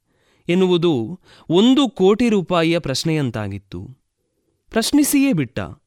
ಅಜ್ಜಿ, ಏನು ಮಾಡ್ತಾ ಇದ್ದೀಯಾ? ಕೌದಿ ಹೊಲಿಯುತ್ತಿದ್ದೇನೆ ಚಿನ್ನ. ಚಳಿಗಾಲ ಹತ್ತಿರ ಬಂತಲ್ಲ. ಅಜ್ಜಿಯ ಮಾತು ಆತನನ್ನು ಮತ್ತಷ್ಟು ಗೊಂದಲಕ್ಕೆ ನೂಕಿತು. ಚಳಿಗಾಲಕ್ಕೆ ಕಂಬಳಿಯನ್ನು ಅಂಗಡಿಯಿಂದ ತರಬಹುದಲ್ಲ? ಕೊಳ್ಳುಬಾಕ ಸಂಸ್ಕೃತಿಯ ಕಾಲದ ಮೊಮ್ಮಗ ಮುಗ್ಧವಾಗಿ ಪ್ರಶ್ನಿಸಿದ. ಅಂಗಡಿಯಿಂದ ತರಬೇಕಾದರೆ ಹಣ ಕೊಡಬೇಕು. ನನಗೆ ಮೊದಲಿನಿಂದಲೂ ಕೂಡ ಖರ್ಚು ಮಾಡಿ ಕಂಬಳಿ ತಂದು ಗೊತ್ತೇ ಇಲ್ಲ ಪುಟ್ಟ. ಮನೆಯಲ್ಲಿ ಕೌದೆ ಹೊಲಿದೇ ಅಭ್ಯಾಸ. ಕೆಲಸ ಮುಂದುವರಿಸುತ್ತಲೇ ನುಡಿದಿದ್ದಳು ಅಜ್ಜಿ. ಅದು ಯಾಕೆ ಹಾಗೆ? ಪ್ರಶ್ನಿಸಿದ ಮೊಮ್ಮಗ. ಅಜ್ಜಿಯ ಉತ್ತರಕ್ಕೆಂದು ಕಾದು ಕುಳಿತ. ಮೊದಲೆಲ್ಲ ಬಡತನ ಜಾಸ್ತಿ ಮಗು. ಅಂಗಡಿಗೆ ಹೋಗಿ ಕೊಳ್ಳುವಷ್ಟು ಹಣ ನಮ್ಮಲ್ಲಿರಲಿಲ್ಲ. ಅದಕ್ಕೆ ಹಳೆ ಬಟ್ಟೆಗಳನ್ನು ಸೇರಿಸಿ ಹೊಲಿದು ಕೌದಿ ತಯಾರಿಸಿಕೊಳ್ತಿದ್ವಿ. ಬೆಳಿಗ್ಗೆ ಎದ್ದು ಹಾರ್ಲಿಕ್ಸ್ ಲೋಟವನ್ನು ಬಾಯಿಗಿಡುವ ಮೊಮ್ಮಗ ಬಡತನ ಪದದ ಅರ್ಥವನ್ನು ಗೂಗಲ್ನಲ್ಲಿ ಜಾಲಾಡತೊಡಗಿದ. ಹಿಂದಿನ ಕಡುಕಷ್ಟದ ದಿನಗಳ ನೆನಪು ಒತ್ತರಿಸಿಕೊಂಡು ಬಂದಿತು ಆ ಅಜ್ಜಿಗೆ. ಬಡತನದ ಕುಲುಮೆಯಲ್ಲಿ ಬೆಂದು ಕಬ್ಬಿಣವಾಗಿದ್ದ ಅವಳ ದಿಟ್ಟ ಹೃದಯ ಕಣ್ಣೀರು ಸುರಿಸಲೇ ಇಲ್ಲ. ಬಡತನದ ಬದುಕು, ಕಷ್ಟದ ಬದುಕು ಮನುಷ್ಯನನ್ನು ಮತ್ತಷ್ಟು ಗಟ್ಟಿಗೊಳಿಸುತ್ತದೆ. ಸಾಧಕರ ಸಂದರ್ಶನದ ಕಾರ್ಯಕ್ರಮವೊಂದರಲ್ಲಿ ಚಲನಚಿತ್ರ ನಟರೊಬ್ಬರು ಹೇಳಿದ ಮಾತಿನ ಸಾರಾಂಶವಿದು. ನಾನು ಜೀವನದಲ್ಲಿ ಎಲ್ಲವನ್ನೂ ನೋಡಿದ್ದೇನೆ, ಅನುಭವಿಸಿದ್ದೇನೆ, ಆದರೆ ಬಡತನವನ್ನು ಕಂಡಿಲ್ಲ. ಬಡತನ ನೀಡುವ ಅನುಭವ ಏನೆಂದು ತಿಳಿದುಕೊಳ್ಳುವ ಕುತೂಹಲ ಇದೆ. ಹೌದು, ಬಡತನ ಎನ್ನುವುದು ಒಂದು ಅನುಭವ. ಪ್ರಸಿದ್ಧವಾದ ಮಾತೇ ಇದೆ. ಯಶಸ್ವಿ ನಾಯಕರು ಮುರುಕು ಜೋಪಡಿಯಿಂದ ಜನಿಸಿ ಬರುತ್ತಾರೆಯೇ ಹೊರತು ಚಿನ್ನದ ಚಮಚಾವನ್ನು ಬಾಯಿಯಲ್ಲಿ ಇರಿಸಿಕೊಂಡು ಅಲ್ಲ. ಅಂದರೆ ಬಡತನದ ಬದುಕು ಒಬ್ಬ ವ್ಯಕ್ತಿಯಲ್ಲಿ ನಾಯಕತ್ವದ ಮನೋಭಾವವನ್ನು ಹುಟ್ಟುಹಾಕುತ್ತದೆ ಎನ್ನುವುದು ಈ ಮಾತಿನ ಅರ್ಥ. ಬಡತನವನ್ನು ಅನುಭವಿಸಿದವರು ಸಮಾಜಮುಖಿಯಾಗುತ್ತಾರೆ. ಹೂ ಅರಳುವ ಸದ್ದಿಗೂ ಕಿವಿಯಾಗಬಲ್ಲ ಸೂಕ್ಷ್ಮತೆಯನ್ನು ಹೊಂದುತ್ತಾರೆ. ಜನರ ಸ್ವಭಾವವನ್ನು ಚೆನ್ನಾಗಿ ಅರ್ಥೈಸಿಕೊಳ್ಳುತ್ತಾರೆ. ನಾನು ಕಳೆದುಕೊಳ್ಳುವುದು ಏನೂ ಇಲ್ಲ ಎಂಬ ಮನಸ್ಥಿತಿ ಅವರ ಆತ್ಮವಿಶ್ವಾಸವನ್ನು ಇಮ್ಮಡಿಗೊಳಿಸುತ್ತದೆ. ಲೋಕವನ್ನೇ ಎದುರಿಸಿ ನಿಲ್ಲಬಲ್ಲಂತಹ ಧೈರ್ಯವನ್ನು ಗಳಿಸಿಕೊಳ್ಳುತ್ತಾರೆ. ಹಾಗೆಂದು ಶ್ರೀಮಂತ ಹಿನ್ನೆಲೆಯಿಂದ ಬಂದವರು ಯಶಸ್ವಿ ನಾಯಕರೆನಿಸಿಕೊಳ್ಳುವುದು ಸಾಧ್ಯವಿಲ್ಲ ಎಂದಲ್ಲ. ಬಡವರ ಬವಣೆಯನ್ನು ಅರಿಯಬಲ್ಲವರಾಗಿದ್ದರೆ ಅವರಿಂದಲೂ ಅದು ಸಾಧ್ಯವಿದೆ. ಇಂದಿನ ತಲೆಮಾರಿನವರೂ ಬಡತನವನ್ನು ಅನುಭವಿಸುತ್ತಿದ್ದಾರೆ. ನಲವತ್ತೈದು ಸಾವಿರದ ಲ್ಯಾಪ್ಟಾಪ್ಗೆ ದುಡ್ಡು ಕೊಡಲಿಲ್ಲವೆಂದು ಅಪ್ಪನ ಜೊತೆ ಮಾತನಾಡುವುದನ್ನೇ ಬಿಟ್ಟು ಬಿಡುತ್ತೇವೆ. ದುಬಾರಿ ಮೊಬೈಲ್ ಕೊಳ್ಳುವುದಕ್ಕೆ ಅಡ್ಡ ಬಂದ ಅಮ್ಮನ ಮೇಲೆ ರೇಗುತ್ತೇವೆ. ಇದನ್ನೆಲ್ಲ ಕೊಳ್ಳಲಾಗದ ನಾನೆಷ್ಟು ಬಡವ ಎಂದು ಚಡಪಡಿಸುತ್ತೇವೆ. ಆದರೆ ಹಿಂದಿನ ತಲೆಮಾರಿನವರ ಅನಿವಾರ್ಯತೆಗಳೇ ಬೇರೆ ಬಗೆಯದಾಗಿತ್ತು. ದಿನಕ್ಕೆ ಒಂದು ಹೊತ್ತು ಉಣ್ಣುತ್ತಿದ್ದವನಿಗೆ ಅಪ್ಪಿತಪ್ಪಿ ಹೊಟ್ಟೆ ತುಂಬ ಊಟ ಸಿಕ್ಕರೆ ಸ್ವರ್ಗಕ್ಕೆ ಮೂರೇ ಗೇಣು. ಅಣ್ಣನಿಗಿಂತ ಒಂದು ಸೌಟು ಹೆಚ್ಚು ಅನ್ನ ಅಮ್ಮ ನನಗೆ ಹಾಕಿದ್ದಾರೆ. ಬಾಯ್ಬಿಟ್ಟು ಹೇಳದೆ ಮನಸ್ಸಿನಲ್ಲಿಯೇ ಸಂತಸ ಪಡುತ್ತಿದ್ದ ರೀತಿ ಇದು. ಬಡತನದ ಮೂಲಕ ಉಂಟಾಗುವ ಹಸಿವು ಹುಟ್ಟುಹಾಕುವ ಕ್ರೌರ್ಯ ವಿಪರೀತವಾದದ್ದು. ಆಫ್ರಿಕಾ ಖಂಡದಲ್ಲಿ ಬಡತನ ತಾಂಡವವಾಡುತ್ತಿದ್ದ ಸಮಯವದು. ಭೀಕರ ಬರಗಾಲ, ತಿನ್ನಲು ಆಹಾರವಿಲ್ಲ. ಹಸಿದ ಮನುಷ್ಯನಿಗೆ ಕಂಡದ್ದು ತನ್ನ ಜೊತೆಗೇ ಬದುಕುತ್ತಿದ್ದ ಇನ್ನೊಬ್ಬ ಮನುಷ್ಯ. ವ್ಯತ್ಯಾಸ ಇಷ್ಟೇ. ಅವನಿಗೆ ತನಗಿಂತ ಹೆಚ್ಚು ವಯಸ್ಸಾಗಿದೆ, ಮುದುಕನಾಗಿದ್ದಾನೆ. ಇನ್ನು ಕೆಲ ದಿನಗಳಲ್ಲಿ ಸಾಯುವವನನ್ನು ಕೊಂದರೇನು ತಪ್ಪಿಲ್ಲ. ಹೀಗಂದುಕೊಂಡ ಆಫ್ರಿಕಾದ ಮನುಜರು ವೃದ್ಧರನ್ನು ಕೊಂದು ತಿನ್ನಲು ಆರಂಭಿಸಿದರು ಎಂಬ ವಿಚಾರವನ್ನು ಹಲವು ವರ್ಷಗಳ ಹಿಂದೆ ಪುಸ್ತಕವೊಂದರಲ್ಲಿ ಓದಿರುವ ನೆನಪು ನನಗಿದೆ. ಚೀನಾದ ಶಾಲೆಯೊಂದರಲ್ಲಿ ಹುಡುಗನೊಬ್ಬನ ಟಿಫಿನ್ ಬಾಕ್ಸ್ನಲ್ಲಿ ಹಲ್ಲಿ ಇದ್ದುದರಿಂದ ಇಪ್ಪತ್ತೈದು ಮಕ್ಕಳು ಗಂಭೀರ. ಎಂಬ ಸಾಲನ್ನು ಫೇಸ್ಬುಕ್ನಲ್ಲಿ ಓದಿ ದಂಗಾಗುತ್ತೇವೆ. ಒಬ್ಬನ ಆಹಾರದಲ್ಲಿ ಹಲ್ಲಿ ಇದ್ದದ್ದರಿಂದ ಅಷ್ಟು ಮಕ್ಕಳು ಅಸ್ವಸ್ಥರಾದದ್ದಾದರೂ ಹೇಗೆ ಎಂದು ತಲೆಕೆಡಿಸಿಕೊಳ್ಳುತ್ತೇವೆ ಹಲ್ಲಿ ನನಗೆ ಬೇಕು ನನಗೆ ಬೇಕು ಎಂದು ಮಕ್ಕಳು ಹೊಡೆದಾಡಿಕೊಂಡದ್ದರ ಪರಿಣಾಮವಿದು ಎಂಬ ಅಂತಿಮ ಸಾಲನ್ನು ಓದಿದ ಮೇಲೆ ಜೋಕ್ ಎಂದು ತಿಳಿಯುತ್ತದೆ. ಮನಬಿಚ್ಚಿ ನಗುತ್ತೇವೆ. ಚೀನಾದವರ ಆಹಾರ ಪದ್ಧತಿಯ ಬಗ್ಗೆ ಇಂದು ನಮಗೆಲ್ಲ ತಿಳಿದಿದೆ. ಆದರೆ ಇದಕ್ಕೆ ಕಾರಣವೂ ಬಡತನ ಎನ್ನುವುದನ್ನು ನಾವು ಮರೆಯುವಂತಿಲ್ಲ. ಆದರೆ ಬಡತನ ಇಲ್ಲದಿರುವ ಸಂದರ್ಭದಲ್ಲಿಯೂ ಅದು ಮುಂದುವರೆದಿರುವುದು ಆಶ್ಚರ್ಯದ ಸಂಗತಿ. ಆರ್ಥಿಕವಾಗಿ ಅನುಕೂಲಸ್ಥನಾಗಿರುವ ಗ್ರಾಹಕನೊಬ್ಬ ಐಷಾರಾಮಿ ಎನ್ನಬಹುದಾದ ಹೋಟೆಲ್ಗೆ ಬರುತ್ತಾನೆ.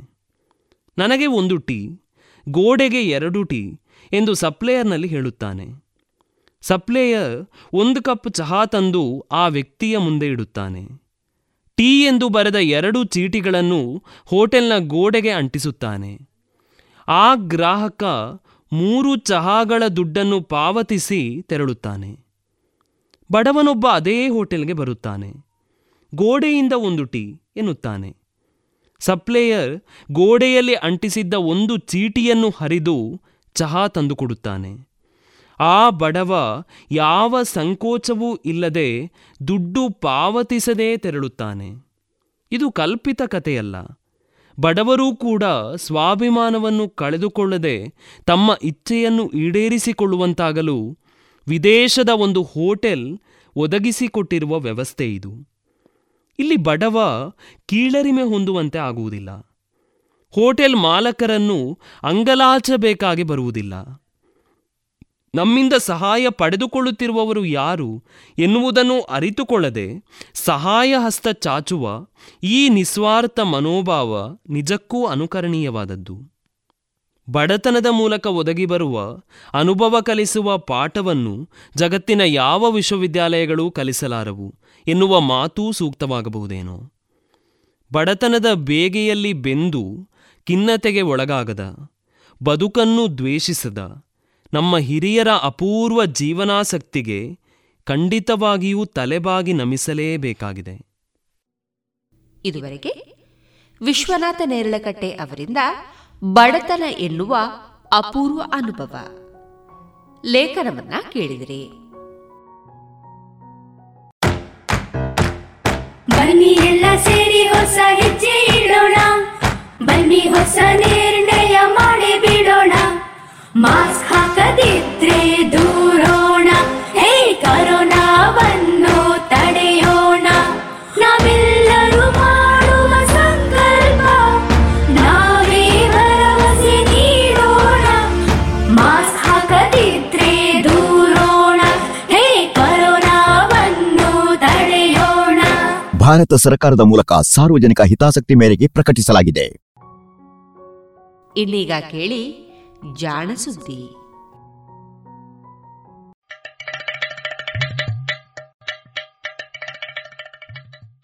ಕೇಳು ಕೇಳು ಜಾಣ ಜಾಣ ಸುದಿಯ ಕೇಳು ಕೇಳು ಕೇಳು ಜಾಣ. ಇಂದು ಹಂದು ಮುಂದು ಹಿಂದು ಹರಿವು ತಿಳಿವು ಚುಟುಕು ಬೆರಗು ನಿತ್ಯ ನುಡಿಯುವತ್ತು ತರಲು, ನಿತ್ಯ ನುಡಿಯುವತ್ತು ತರಲು ಕೇಳಿ ಜಾಣರ, ಜಾಣ ಸುದ್ದಿಯ ಕೇಳು ಕೇಳು ಕೇಳು ಜಾಣ ಜಾಣ ಸುದಿಯ ಕೇಳು ಕೇಳು ಕೇಳು ಜಾಣ. ಜಾಣ ಜಾಣೆಯರು.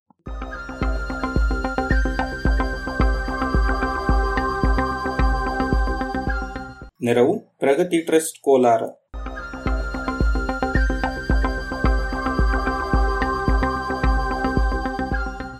ಹರಳುಗಳೊಳಗೆ ಇಣುಕಿದ ಜೀವ.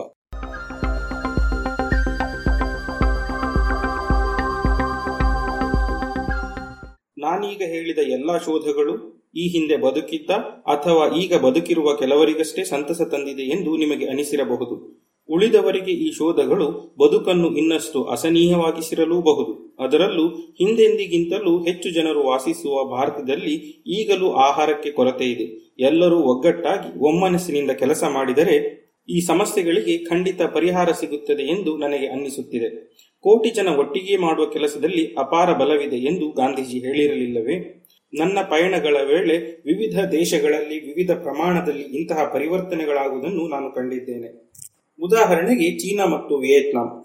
ಸಾವಿರದ ಒಂಬೈನೂರ ಅರವತ್ತನೇ ಇಸ್ವಿಯಲ್ಲಿ ಇಂಗ್ಲೆಂಡಿನ ರಾಯಲ್ ಸೊಸೈಟಿಯ ತ್ರಿಶಮನ ಸಮಾರಂಭಕ್ಕೆಂದು ಬಂದಿದ್ದ ಚೀನಾದ ವಿಜ್ಞಾನಿಯೊಬ್ಬನ ಜೊತೆ ಬಸ್ಸಿನಲ್ಲಿ ಹೋಗುತ್ತಿದ್ದೆ. ಚೀನಾದಲ್ಲಿನ ಪರಿವರ್ತನೆಯ ಬಗ್ಗೆ ಕೇಳಿದಾಗ ಆತ ತಾನು ಪ್ರಯೋಗಾಲಯವನ್ನು ತೊರೆದು ಕೆಲವು ಸಮಯದವರೆಗೆ ಹಳ್ಳಿಯಲ್ಲಿ ಕೆಲಸದಲ್ಲಿ ತೊಡಗಿದ್ದಾಗಿ ತಿಳಿಸಿದ.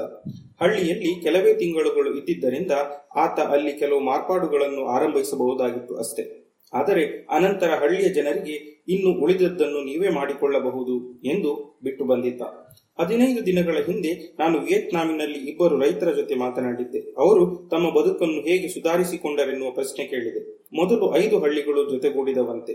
ಪ್ರತಿ ಹಳ್ಳಿಯಿಂದಲೂ ಒಬ್ಬ ಪ್ರತಿನಿಧಿಯನ್ನು ಆರಿಸಿದರಂತೆ. ಅವರೆಲ್ಲ ಒಟ್ಟಾಗಿ ಎರಡು ಸಹಕಾರಿ ವ್ಯವಸ್ಥೆಗಳನ್ನು ಹುಟ್ಟುಹಾಕಿದರಂತೆ. ಒಂದು ಕೃಷಿಗೆ ಹಾಗೂ ಬರಕ್ಷಾಮವನ್ನು ತಡೆಯುವುದಕ್ಕೆ ಮತ್ತು ಇನ್ನೊಂದು ಕುಶಲ ಕೈಗಾರಿಕೆಗಳಿಗೆ. ಸಾವಿರದ ಒಂಬೈನೂರ ಮೂವತ್ತರಲ್ಲಿ ಅವರು ಇದನ್ನು ಆರಂಭಿಸಿದಾಗ ಅದನ್ನು ತಡೆಯಲಾಯಿತು. ಅದಕ್ಕಾಗಿ ಹೋರಾಡಬೇಕಾಯಿತು. ಜೊತೆಗೆ ಯುದ್ಧವೂ ಅಡ್ಡಿ ಬಂದಿತ್ತು. ಹಾಗಿದ್ದು ಅದು ಉಳಿದುಕೊಂಡು ಈಗಲೂ ನಡೆಯುತ್ತಿದೆ. ಹಳ್ಳಿಗಳ ಜನರೆಲ್ಲರೂ ಸಾಕ್ಷರರಾಗಿದ್ದಾರೆ. ಅವರು ಓದುವುದನ್ನು ಕಲಿಯುವುದಕ್ಕೆ ಅವರ ಪುರಾತನ ಪುರಾಣವೊಂದು ನೆರವಾಯಿತಂತೆ. ಅದು ಎಲ್ಲರಿಗೂ ಬಾಯಿಪಾಠವಾಗಿದ್ದರಿಂದ ಅದನ್ನೇ ಅನುಸರಿಸಿ ಓದುವುದನ್ನು ಕಲಿಯುವುದು ಸುಲಭವಾಯಿತಂತೆ. ಇಂತಹ ಹಲವು ಘಟನೆಗಳು ಭಾರತದ ಹಲವು ಭಾಗಗಳಲ್ಲಿಯೂ ನಡೆದಿವೆ. ನಿನ್ನೆ ನಾನು ಭಾರತದ ಶಿಕ್ಷಣ ವ್ಯವಸ್ಥೆಯನ್ನು ಕುರಿತು ಮೌಲಾನಾ ಆಜಾದರ ಯೋಜನೆಗಳ ವಿವರಗಳನ್ನು ಓದುತ್ತಿದ್ದೆ. ಭಾರತದಲ್ಲಿ ಎಲ್ಲರಿಗೂ ಶಿಕ್ಷಣ ಕೊಡಬೇಕೆನ್ನುವ ಹಾಗೂ ಪ್ರತಿಯೊಬ್ಬ ಶಿಕ್ಷಿತನು ಕನಿಷ್ಠ ಎರಡು ವರ್ಷಗಳನ್ನಾದರೂ ಇತರರಿಗೆ ಕಲಿಸಿದರಲ್ಲಿ ತೊಡಗಿಕೊಳ್ಳಬೇಕು ಎನ್ನುವ ಅವರ ಕಲ್ಪನೆಯ ಬಗ್ಗೆ ಓದಿದ್ದೆ. ಸ್ವತಃ ಆಟ ಕೂಡ ಯುವಕನಾಗಿದ್ದಾಗ ಹೀಗೆ ಮಾಡಿದರು. ಸಾವಿರದ ಒಂಬೈನೂರ ನಲವತ್ತೊಂಬತ್ತರಲ್ಲಿ ಆತ ಶಿಕ್ಷಣ ನೀತಿಯಲ್ಲಿ ಸುಧಾರಣೆಗಳನ್ನು ತಂದರು. ಮೊದಲ ದಿನದಿಂದಲೇ ದೆಹಲಿಯ ನಾಗರಿಕರು ಈ ಸುಧಾರಣೆಗಳನ್ನು ತಮ್ಮದಾಗಿಸಿಕೊಂಡು ಬಿಟ್ಟರು ಎಂದು ಒಂದು ಕಡೆ ಅವರು ಬರೆದಿದ್ದಾರೆ. ಆದರೆ ಭಾರತ ಬೃಹತ್ ರಾಷ್ಟ್ರ. ಈ ಪರಿವರ್ತನೆಯ ಹಾದಿಯಲ್ಲಿ ಹಲವು ಎಡರು ತೊಡರುಗಳು ಎದುರಾಗಿವೆ. ಬಡತನ ಇನ್ನು ಸಾಕಷ್ಟಿದೆ. ಜನಸಂಖ್ಯೆ ಹೆಚ್ಚುತ್ತಿದೆ. ಜನಸಂಖ್ಯೆಯನ್ನು ಮಿತಿಗೊಳಿಸುವ ವೈಜ್ಞಾನಿಕ ವಿಧಾನಗಳು ಇವೆಯಾದರೂ ಜನರ ಬದುಕಿನ ಮಟ್ಟ ಹೆಚ್ಚಿದರೆ ಮಾತ್ರ ಅವು ಪರಿಣಾಮಕಾರಿ ಆಗಬಲ್ಲದು ಎನ್ನಿಸುತ್ತಿದೆ.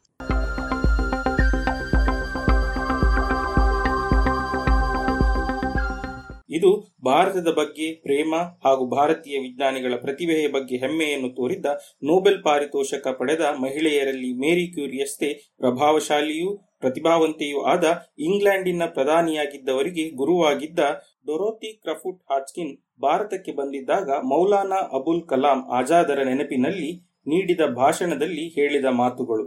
ಹಲವು ದೇಶಗಳಲ್ಲಿ ಎಕ್ಸ್ರೇ ಕ್ರಿಸ್ಟಲೋಗ್ರಫಿ ತಂತ್ರದ ಅಧ್ಯಯನಗಳು ಆರಂಭವಾಗಲು ನೆರವಾದ ಈ ಅಪ್ರತಿಮ ರಾಸಾಯನ ವಿಜ್ಞಾನಿ ಡೊರೋತಿ ಹಾಸ್ಕಿನ್ ಹುಟ್ಟಿದ ದಿನ ಮೇ ಹನ್ನೆರಡು.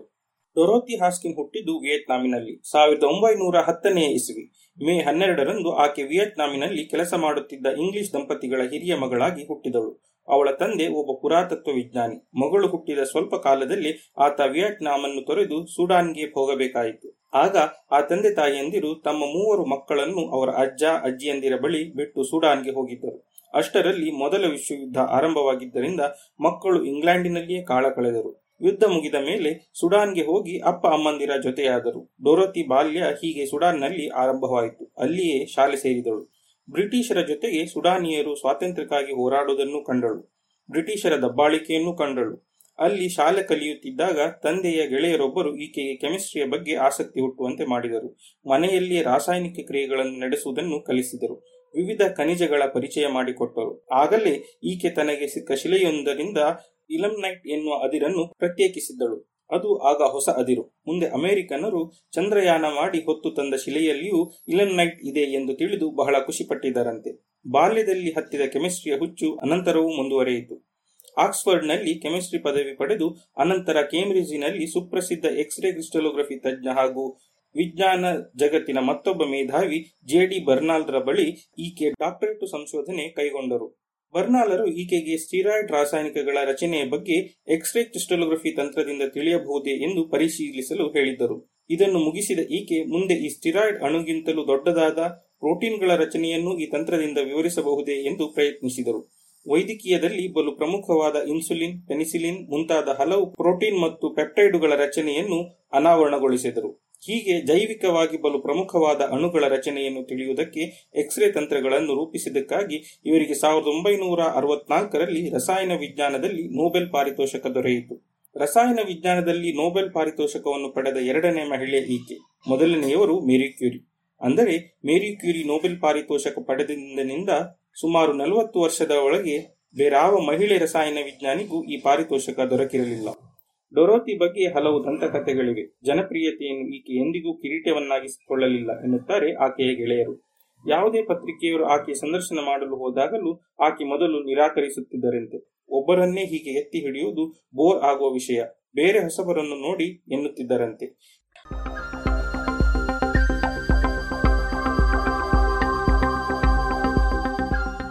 ಈಕೆಯ ಬಗ್ಗೆ ಸಹೋದ್ಯೋಗಿಯಾಗಿದ್ದ ಹಾಗೂ ಇದೇ ವಿಷಯದಲ್ಲಿ ನೋಬೆಲ್ ಪಾರಿತೋಷಕವನ್ನು ಗಳಿಸಿದ್ದ ಮ್ಯಾಕ್ಸ್ ಪೆರೂಟ್ಸ್ ಒಂದೆಡೆ ಹೀಗೆ ಬರೆದಿದ್ದಾರೆ. ವಿಲಿಯಂ ಬ್ರಾಕ್ ಸರಳವಾದ ಅಣುರಚನೆ ಇರುವ ಉಪ್ಪು ಹಾಗೂ ಖನಿಜಗಳಲ್ಲಿ ಪರಮಾಣುಗಳ ಜೋಡಣೆ ಹೇಗಿರುತ್ತವೆ ಎನ್ನುವುದನ್ನು ತಿಳಿಯಲು ಎಕ್ಸ್ರೇ ಕ್ರಿಸ್ಟಲೋಗ್ರಫಿ ಎನ್ನುವ ತಂತ್ರವನ್ನು ರೂಪಿಸಿದ್ದರು. ಇದೇ ತಂತ್ರವನ್ನು ಬಳಸಿಕೊಂಡು ಇನ್ನೂ ಜಟಿಲವಾದ ರಚನೆ ಇರುವ ವಸ್ತುಗಳ ಅಣುವಿನ್ಯಾಸವನ್ನು ಅರಿತುಕೊಳ್ಳಬಹುದು ಎಂದು ತೋರಿಸಿದಳು. ಯಾರು ಅದುವರೆಗೂ ಮಾಡದ್ದನ್ನು ಮಾಡುವ ದ್ರಾಷ್ಟ್ಯ ಕೌಶಲ್ಯ ಹಾಗೂ ದೃಢತೆ ಆಕೆಯಲ್ಲಿ ಇತ್ತು. ಹೀಗೆ ಆಕೆ ಕೊಲೆಸ್ಟ್ರಾಲ್, ಡಿ ಜೀವಸತ್ವ, ಪೆನಿಸಿಲಿನ್ ಮತ್ತು ಬಿ ಹನ್ನೆರಡು ಜೀವಸತ್ವ ಹಾಗೂ ಕೊಬಿರಿಕ್ ಆಮ್ಲಗಳ ರಚನೆಗಳನ್ನು ವಿವರಿಸಿದ್ದಳು. ಅನಂತರ ಇನ್ಸುಲಿನ್ ಹಾರ್ಮೋನಿನ ರಚನೆಯನ್ನು ವಿವರಿಸಿದಳು. ಆದರೆ ಅದು ಆಕೆಗೆ ನೊಬೆಲ್ ಪಾರಿತೋಷಕ ದೊರೆತು ಐದು ವರ್ಷಗಳಾದ ಮೇಲೆ ಎಂದು ಅವರು ಬರೆದಿದ್ದಾರೆ. ಇದರಲ್ಲಿ ವಿಟಮಿನ್ ಬಿ ಹನ್ನೆರಡರ ರಚನೆಯನ್ನು ವಿ ಕೆ ವೆಂಕಟೇಶನ್ ಎನ್ನುವ ಭಾರತೀಯ ವಿದ್ಯಾರ್ಥಿ ಜೊತೆ ಬಿಡಿಸಿದ್ದರು. ವಾಸ್ತವವಾಗಿ ಡೊರೋತಿ ಹಾಸ್ಕಿನ್ನರಿಗೂ ಭಾರತದಲ್ಲಿ ಕ್ರಿಸ್ಟಲೋಗ್ರಫಿ ತಂತ್ರವನ್ನು ಬಳಸುತ್ತಿದ್ದ ವಿಜ್ಞಾನಿಗಳಿಗೂ ಬಹಳ ನಿಕಟ ಸಂಬಂಧವಿತ್ತು. ಡಾಕ್ಟರ್ ಜಿ ಎನ್ ರಾಮಚಂದ್ರನ್ ಹಾಗೂ ಪ್ರೊಫೆಸರ್ ಎಸ್ ರಾಮಶೇಷನ್ ಕೂಡ ಆಕೆ ಜೊತೆಗೆ ಕೆಲಸ ಮಾಡಿದ್ದರು. ಹಲವು ಬಾರಿ ಭಾರತದ ಪ್ರವಾಸವನ್ನು ಆಕೆ ಕೈಗೊಂಡಿದ್ದರು. ಎಷ್ಟೇ ಕಷ್ಟವಿದ್ದರೂ ಯುವ ವಿದ್ಯಾರ್ಥಿಗಳ ಜೊತೆಗೆ ಮಾತನಾಡುವ ಅವರಿಗೆ ಸಲಹೆ ನೀಡುವ ಅವಕಾಶವನ್ನು ತಪ್ಪಿಸಿಕೊಳ್ಳುತ್ತಿರಲಿಲ್ಲ ಎಂದು ರಾಮಶೇಷನ್ ಒಂದೆಡೆ ಬರೆದಿದ್ದಾರೆ. ಈಕೆ ಮರಣಿಸಿದಾಗ ಭಾರತದ ಕರೆಂಟ್ ಸೈನ್ಸ್ ಪತ್ರಿಕೆ ಒಂದು ಇಡೀ ಸಂಚಿಕೆಯನ್ನು ಆಕೆಯ ವೈಜ್ಞಾನಿಕ ಕೊಡುಗೆಗಳಿಗೆ ಹಾಗೂ ವ್ಯಕ್ತಿತ್ವದ ವಿವರಣೆಗೆ ಮೀಸಲಿಟ್ಟಿತ್ತು. ಮಹಿಳೆಯರಿಗೆ ಆದರ್ಶಪ್ರಾಯವಾದ, ಯುವ ವಿಜ್ಞಾನಿಗಳಿಗೆ ಹಾಗೂ ಇತರೆ ಸಂಶೋಧಕರಿಗೆ ಅತಿ ಕಷ್ಟವಾದ ಸಮಸ್ಯೆಗಳನ್ನು ಬಿಡಿಸುವುದೇ ಸಂತಸದ ವಿಷಯ ಎಂದು ಹೇಳುತ್ತಾ ಪ್ರೇರಣೆಯಾಗಿದ್ದ ನೊಬೆಲ್ ಪಾರಿತೋಷಕಗಳನ್ನು ಪಡೆದ ಮಹಿಳಾ ರಸಾಯನ ವಿಜ್ಞಾನಿಗಳ ಪುಟ್ಟ ಗುಂಪಿನ ನಾಯಕಿಯಾಗಿದ್ದ ಡೊರೋತಿ ಹಾಸ್ಕಿನ್ ಹುಟ್ಟಿದ ದಿನ.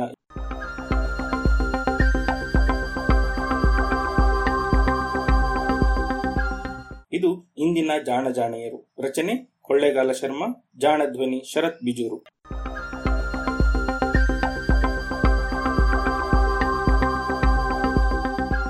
ನೆರವು ಪ್ರಗತಿ ಟ್ರಸ್ಟ್ ಕೋಲಾರ.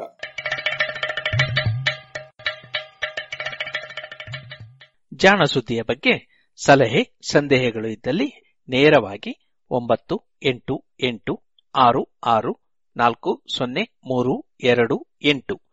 ಈ ನಂಬರಿಗೆ ವಾಟ್ಸಪ್ ಮಾಡಿ ಇಲ್ಲವೇ ಕರೆ ಮಾಡಿ.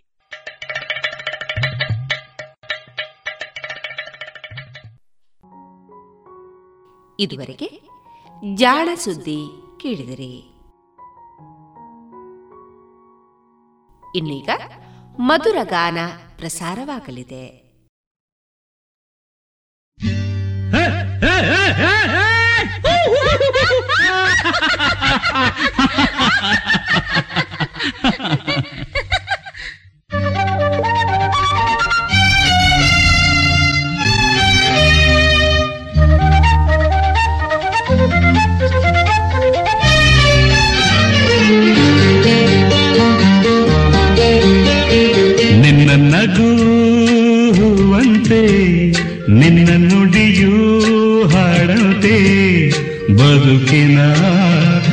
ಅನುಕ್ಷಣ ನಮಗೆ ಸಂತೋಷವೇ?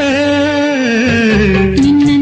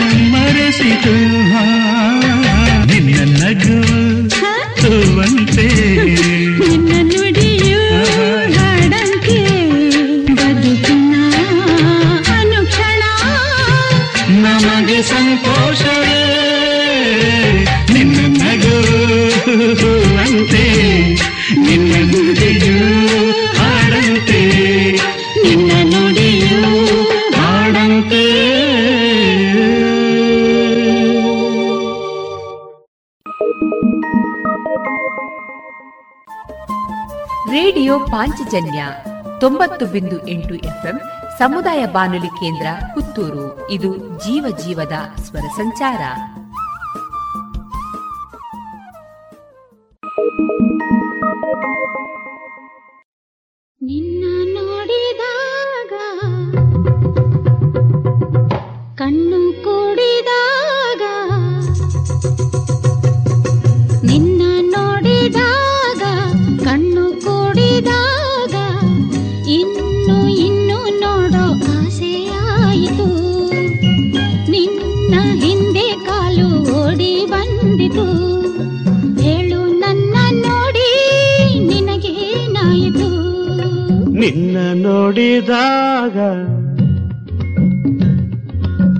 ಮನಸ್ಸು ಹಾಕಿಲ್ಲಾಗ?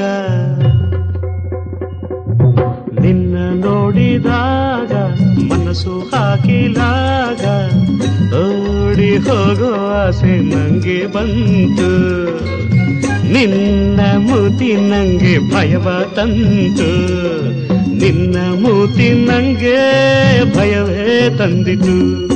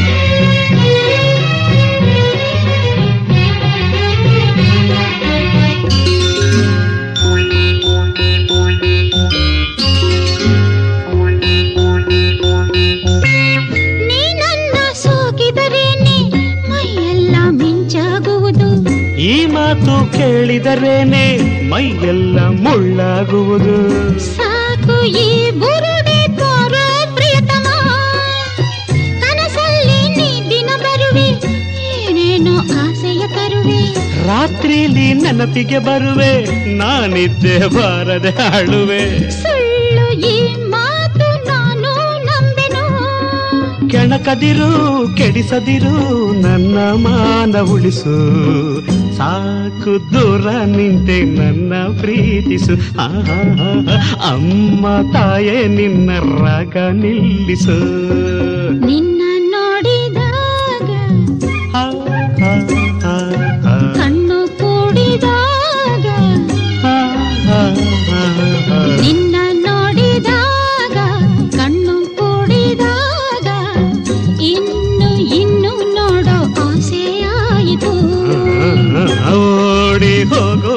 ಆಸೆ ನಂಗೆ ಬಂತು.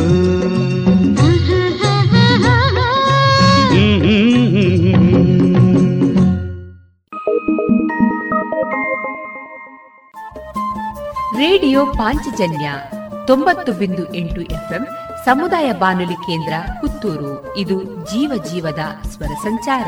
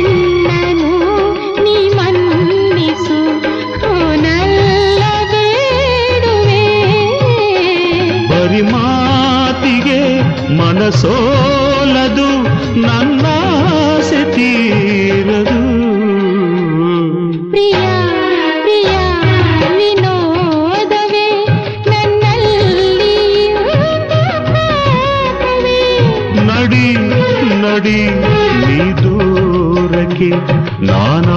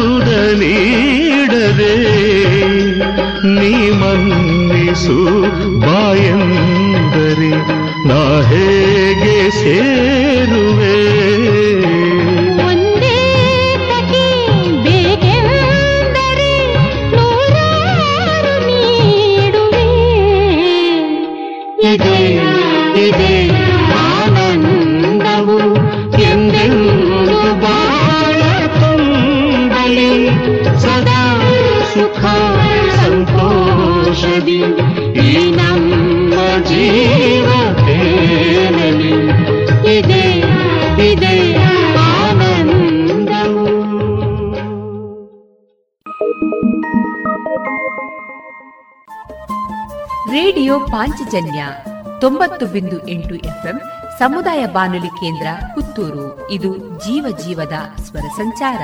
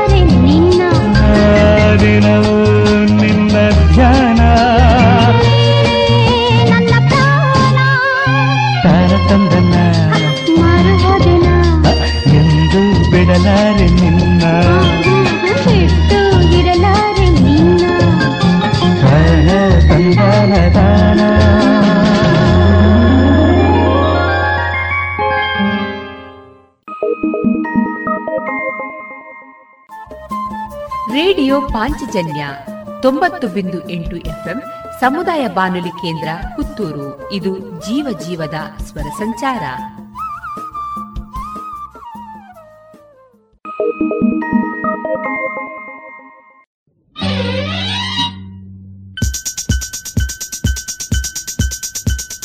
ಬಂಗಾರಿ, ನನ್ನ ವಯ್ಯಾರಿ, ಹೇಳೆ ನನ್ನ ಮೇಲೆ ಕೋಪ ಏತಕ್ಕೆ? ಈ ಆವೇಶ ನಿನಗೇತಕ್ಕೆ? ಬಂಗಾರಿ, ನನ್ನ ವಯ್ಯಾರಿ ಹೇಳೆ ನನ್ನ ಮೇಲೆ ಕೋಪ ಎದ್ದಕ್ಕೆ. ಈ ಆವೇಶ ನಿನಗೆ ತಕ್ಕೆ ಒಂದು ಬಾರಿ ಬಳಿ ಸೇರಿ ಮನದಾಸೆ ನೀ ಅರಿತು. ಮನದಾಸೆ ನೀ ಅರಿತು. ಬೇಗ ಪೂರೈಸಿ ಬಿಡಬಾರದೆ. ಬೇಗ ಪೂರೈಸಿ ಬಿಡಬಾರದೆ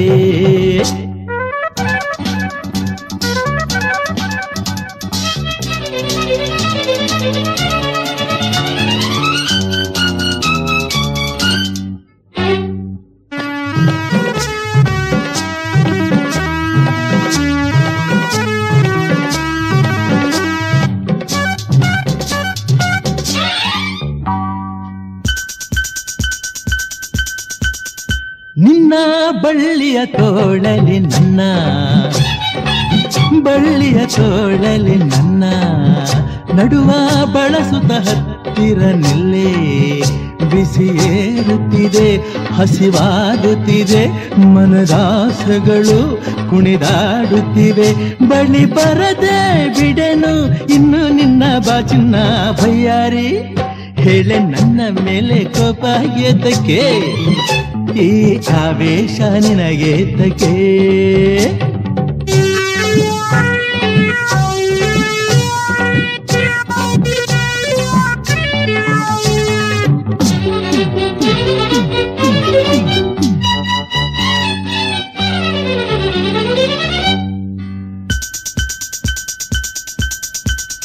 ನಿನಗೆ ಅಂದವ ಕೊಟ್ಟನು ಏಕೆ? ಅಂದವ ಕೊಟ್ಟನು ಏಕೆ ಇಲ್ಲಿ ಚಪಲವ ಇಟ್ಟನು ಏಕೆ ಪ್ರತಿ ರಾತ್ರಿಯಲ್ಲಿ ಜೊತೆ ಸೇರುತ್ತಲಿ ಸವಿ ಮಾತಿನಲ್ಲಿ ಸುಖ ಹೊಂದುತ್ತಲಿ ಲಲ ಬಯ್ಯಾರಿ ಹೇಳೆ ನನ್ನ ಮೇಲೆ ಕೋಪ ಈ ಆವೇಶ ನಿನಗೆ ತಕ್ಕೆ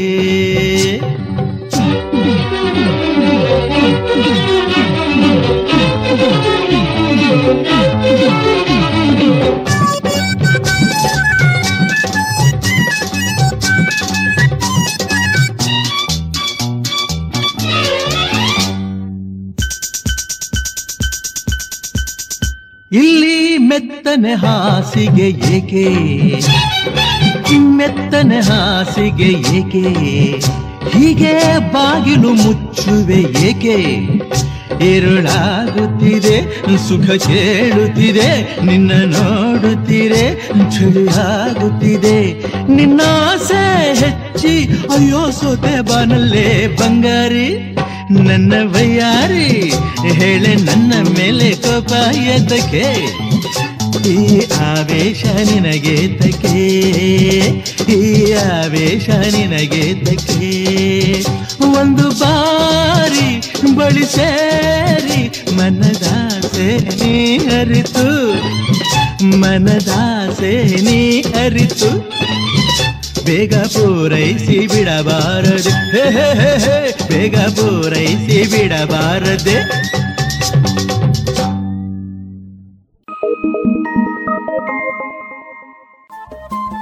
ರೇಡಿಯೋ ಪಾಂಚಜನ್ಯ ತೊಂಬತ್ತು ಬಿಂದು ಎಂಟು ಎಫ್ಎಂ ಸಮುದಾಯ ಬಾನುಲಿ ಕೇಂದ್ರ ಪುತ್ತೂರು. ಇದು ಜೀವ ಜೀವದ ಸ್ವರ ಸಂಚಾರ.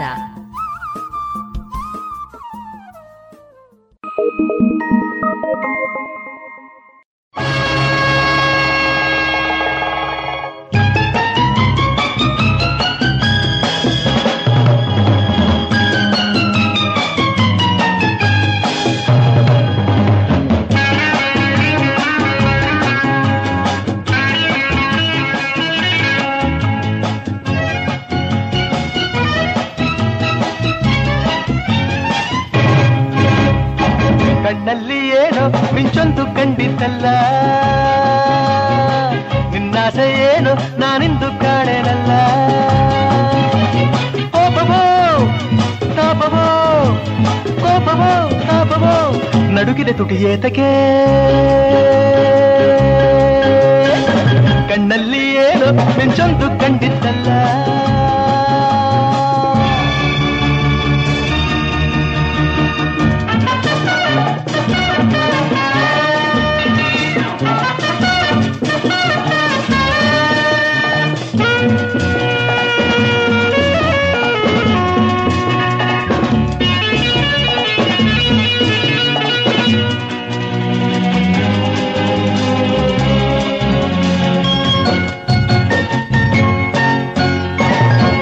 ವಯಸ್ಸು, ಒಳ್ಳೆ ಸೊಗಸು, ಏಕೆ ಹೀಗಾಯ್ತು ಮನಸ್ಸು?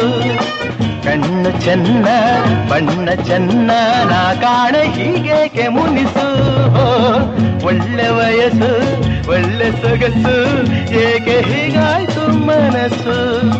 ಕಣ್ಣು ಚೆನ್ನ, ಬಣ್ಣ ಚೆನ್ನ, ನಾ ಕಾಣ ಹೀಗೇಕೆ ಮುನಿಸು?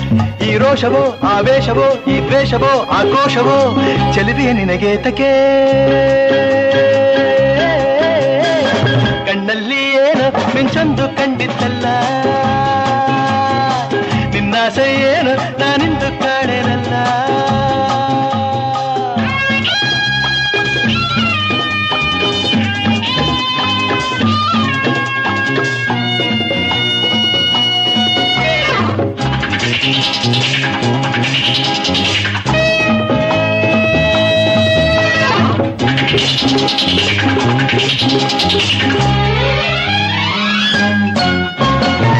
ಚೆಲುವೆ ಮೊಗದಿ ಗೆಲುವ ಕಂಡೆ ಎಲ್ಲಿ ಏನಾಯ್ತು ಕಾಣೆ ಗೆಲುವ ಹಿಂದೆ ಛಲವ ಕಂಡೆ ಅಮ್ಮಮ್ಮ ನೀನಂಥ ಜಾಣೆ ಚೆಲುವೆ ಮಗದಿ ಗೆಲುವ ಕಂಡೆ ಎಲ್ಲಿ ಏನಾಯ್ತು ಕಾಣೆ ಗೆಲುವ ಹಿಂದೆ ಛಲವ ಗಂಡೆ, ಅಮ್ಮಮ್ಮ ನೀನಂತ ಜಾಣೆ.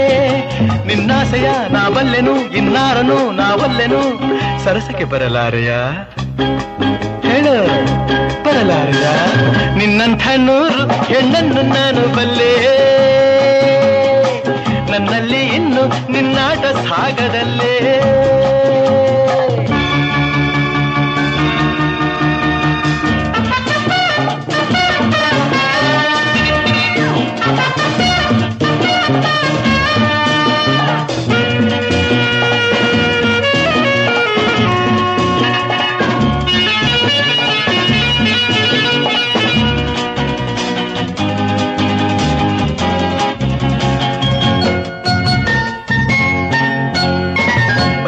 ಬರುವ, ಮನವ ಗೆಲ್ಲುವ ಆಸೆ ನನ್ನಲ್ಲಿ ಬಂತೆ. ಸರಸದಿಂದ ನಿನ್ನ ಬೆರವೇ ಹೇಳು ಇನ್ನೇಕೆ ಚಿಂತೆ. ಬಡಿಗೆ ಬರುವ, ಮನವ ಗೆಲ್ಲುವ ಆಸೆ ನನ್ನಲ್ಲಿ ಬಂತೆ. ಸರಸದಿಂದ ನಿನ್ನ ಬೆರವೇ ಹೇಳು ಇನ್ನೇಕೆ ಚಿಂತೆ. ನಿನಗಾಗಿಯೇ ನಾನಿಲ್ಲವೇ, ನನ್ನಾಸೆಯು ನಿನಗಿಲ್ಲವೇ. ನಿಜವನ್ನು ನುಡಿ ಸುಂದರಿ. ನಿನ್ನಂಥ ನೂರು ಹೆಣ್ಣನ್ನು ನಾನು ಬಲ್ಲೆ. ನನ್ನಲ್ಲಿ ಇನ್ನು ನಿನ್ನಾಟ ಸಾಗದಲ್ಲೇ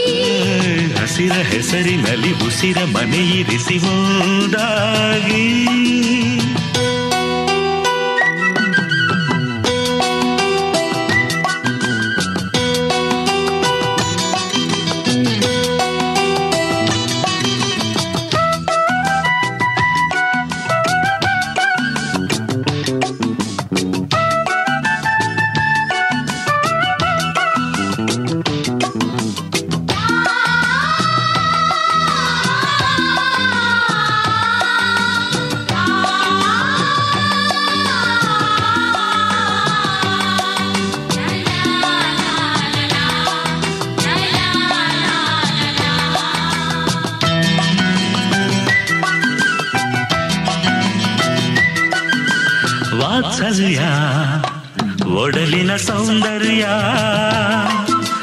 ಬಾಂಧವ್ಯ ಮಡಿಲಿನ ಸೌಭಾಗ್ಯ.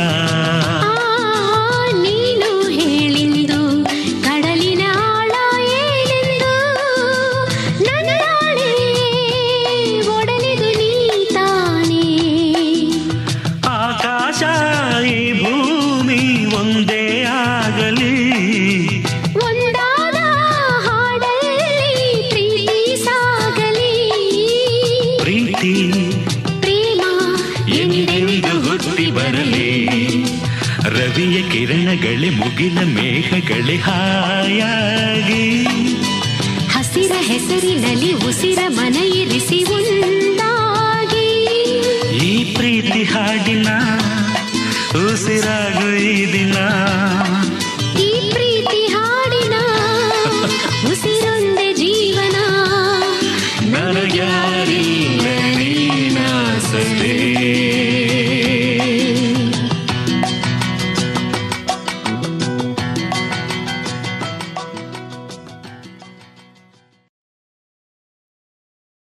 ಇದುವರೆಗೆ ಮಧುರ ಗಾನ ಪ್ರಸಾರವಾಯಿತು.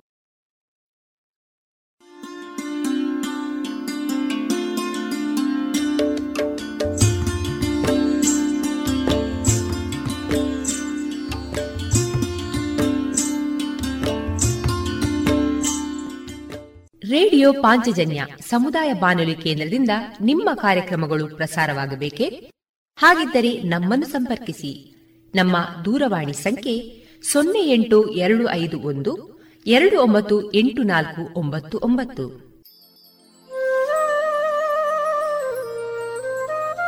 ಗಮನಿಸಿ ಕೇಳುಗರೆ, ನಮ್ಮ ಕಾರ್ಯಕ್ರಮಗಳನ್ನು ವೆಬ್ಸೈಟ್ ಮೂಲಕ ಕೂಡ ಆಲಿಸಬಹುದು.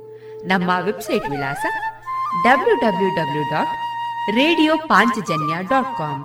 ಇಲ್ಲಿ ಆರ್ಕೈವ್ಸ್ನ ಭಾಗಕ್ಕೆ ಹೋಗಿ ಕ್ಲಿಕ್ ಮಾಡಿದರೆ ಹಳೆ ಕಾರ್ಯಕ್ರಮಗಳನ್ನು ಕೂಡ ಆಲಿಸಬಹುದು. ಜೊತೆಗೆ ನಮ್ಮ ಪ್ರಸಾರವನ್ನು ಆಪ್ ಮೂಲಕವೂ ಕೇಳಬಹುದು. ಪ್ಲೇಸ್ಟೋರ್ನಲ್ಲಿ ಪಾಂಚಜನ್ಯ ಸರ್ಚ್ ಮಾಡಿ, ಡೌನ್ಲೋಡ್ ಮಾಡಿಕೊಂಡು ತಮ್ಮ ಮೊಬೈಲ್ಗಳಿಗೆ ಇನ್ಸ್ಟಾಲ್ ಮಾಡಿದರೆ ರೇಡಿಯೋ ಪ್ರಸಾರದ ಕಾರ್ಯಕ್ರಮವನ್ನು ನೀವು ಆಲಿಸಬಹುದು. ನಮ್ಮ ಪ್ರಸಾರದ ಬಗೆಗೆ ನಿಮ್ಮ ಅಭಿಪ್ರಾಯಗಳನ್ನು ಹಂಚಿಕೊಳ್ಳಲು ನಮ್ಮ ವಿಳಾಸ ರೇಡಿಯೋ ಪಾಂಚಜನ್ಯ ತೊಂಬತ್ತು ಬಿಂದು ಎಂಟು ಎಫ್ಎಂ ಸಮುದಾಯ ಬಾನುಲಿ ಕೇಂದ್ರ, ನೆಹರು ನಗರ, ಪುತ್ತೂರು. ನಮ್ಮ ದೂರವಾಣಿ ಸಂಖ್ಯೆ ಸೊನ್ನೆ ಎಂಟು ಎರಡು ಐದು ಒಂದು, ಎರಡು ಒಂಬತ್ತು ಎಂಟು ನಾಲ್ಕು ಒಂಬತ್ತು ಒಂಬತ್ತು. ಇಮೇಲ್ ವಿಳಾಸ radio Panchajanya at Gmail dot com. ನಮ್ಮ ವಿಳಾಸ ಮತ್ತೊಮ್ಮೆ ರೇಡಿಯೋ ಪಾಂಚಜನ್ಯ ತೊಂಬತ್ತು ಬಿಂದು ಎಂಟು ಎಫ್ಎಂ, ಸಮುದಾಯ ಬಾನುಲಿ ಕೇಂದ್ರ, ನೆಹರು ನಗರ, ಪುತ್ತೂರು. ನಮ್ಮ ದೂರವಾಣಿ ಸಂಖ್ಯೆ ಸೊನ್ನೆ ಎಂಟು ಎರಡು ಐದು ಒಂದು ಎರಡು ಒಂಬತ್ತು ಎಂಟು ನಾಲ್ಕು ಒಂಬತ್ತು ಒಂಬತ್ತು. ಇಲ್ಲಿಗೆ ಈ ಹೊತ್ತಿನ ಪ್ರಸಾರ ಕಾರ್ಯಕ್ರಮವನ್ನ ಮುಕ್ತಾಯಗೊಳಿಸುತ್ತಿದ್ದೇವೆ. ಆತ್ಮೀಯ ಕೇಳುಗರಿಗೆಲ್ಲ ರೇಡಿಯೋ ಪಾಂಚಜನ್ಯದ ಬಳಗದ ಪರವಾಗಿ ನಾನು ತೇಜಸ್ವಿ ರಾಜೇಶ್ ಮಾಡುವ ಅನಂತ ವಂದನೆಗಳು.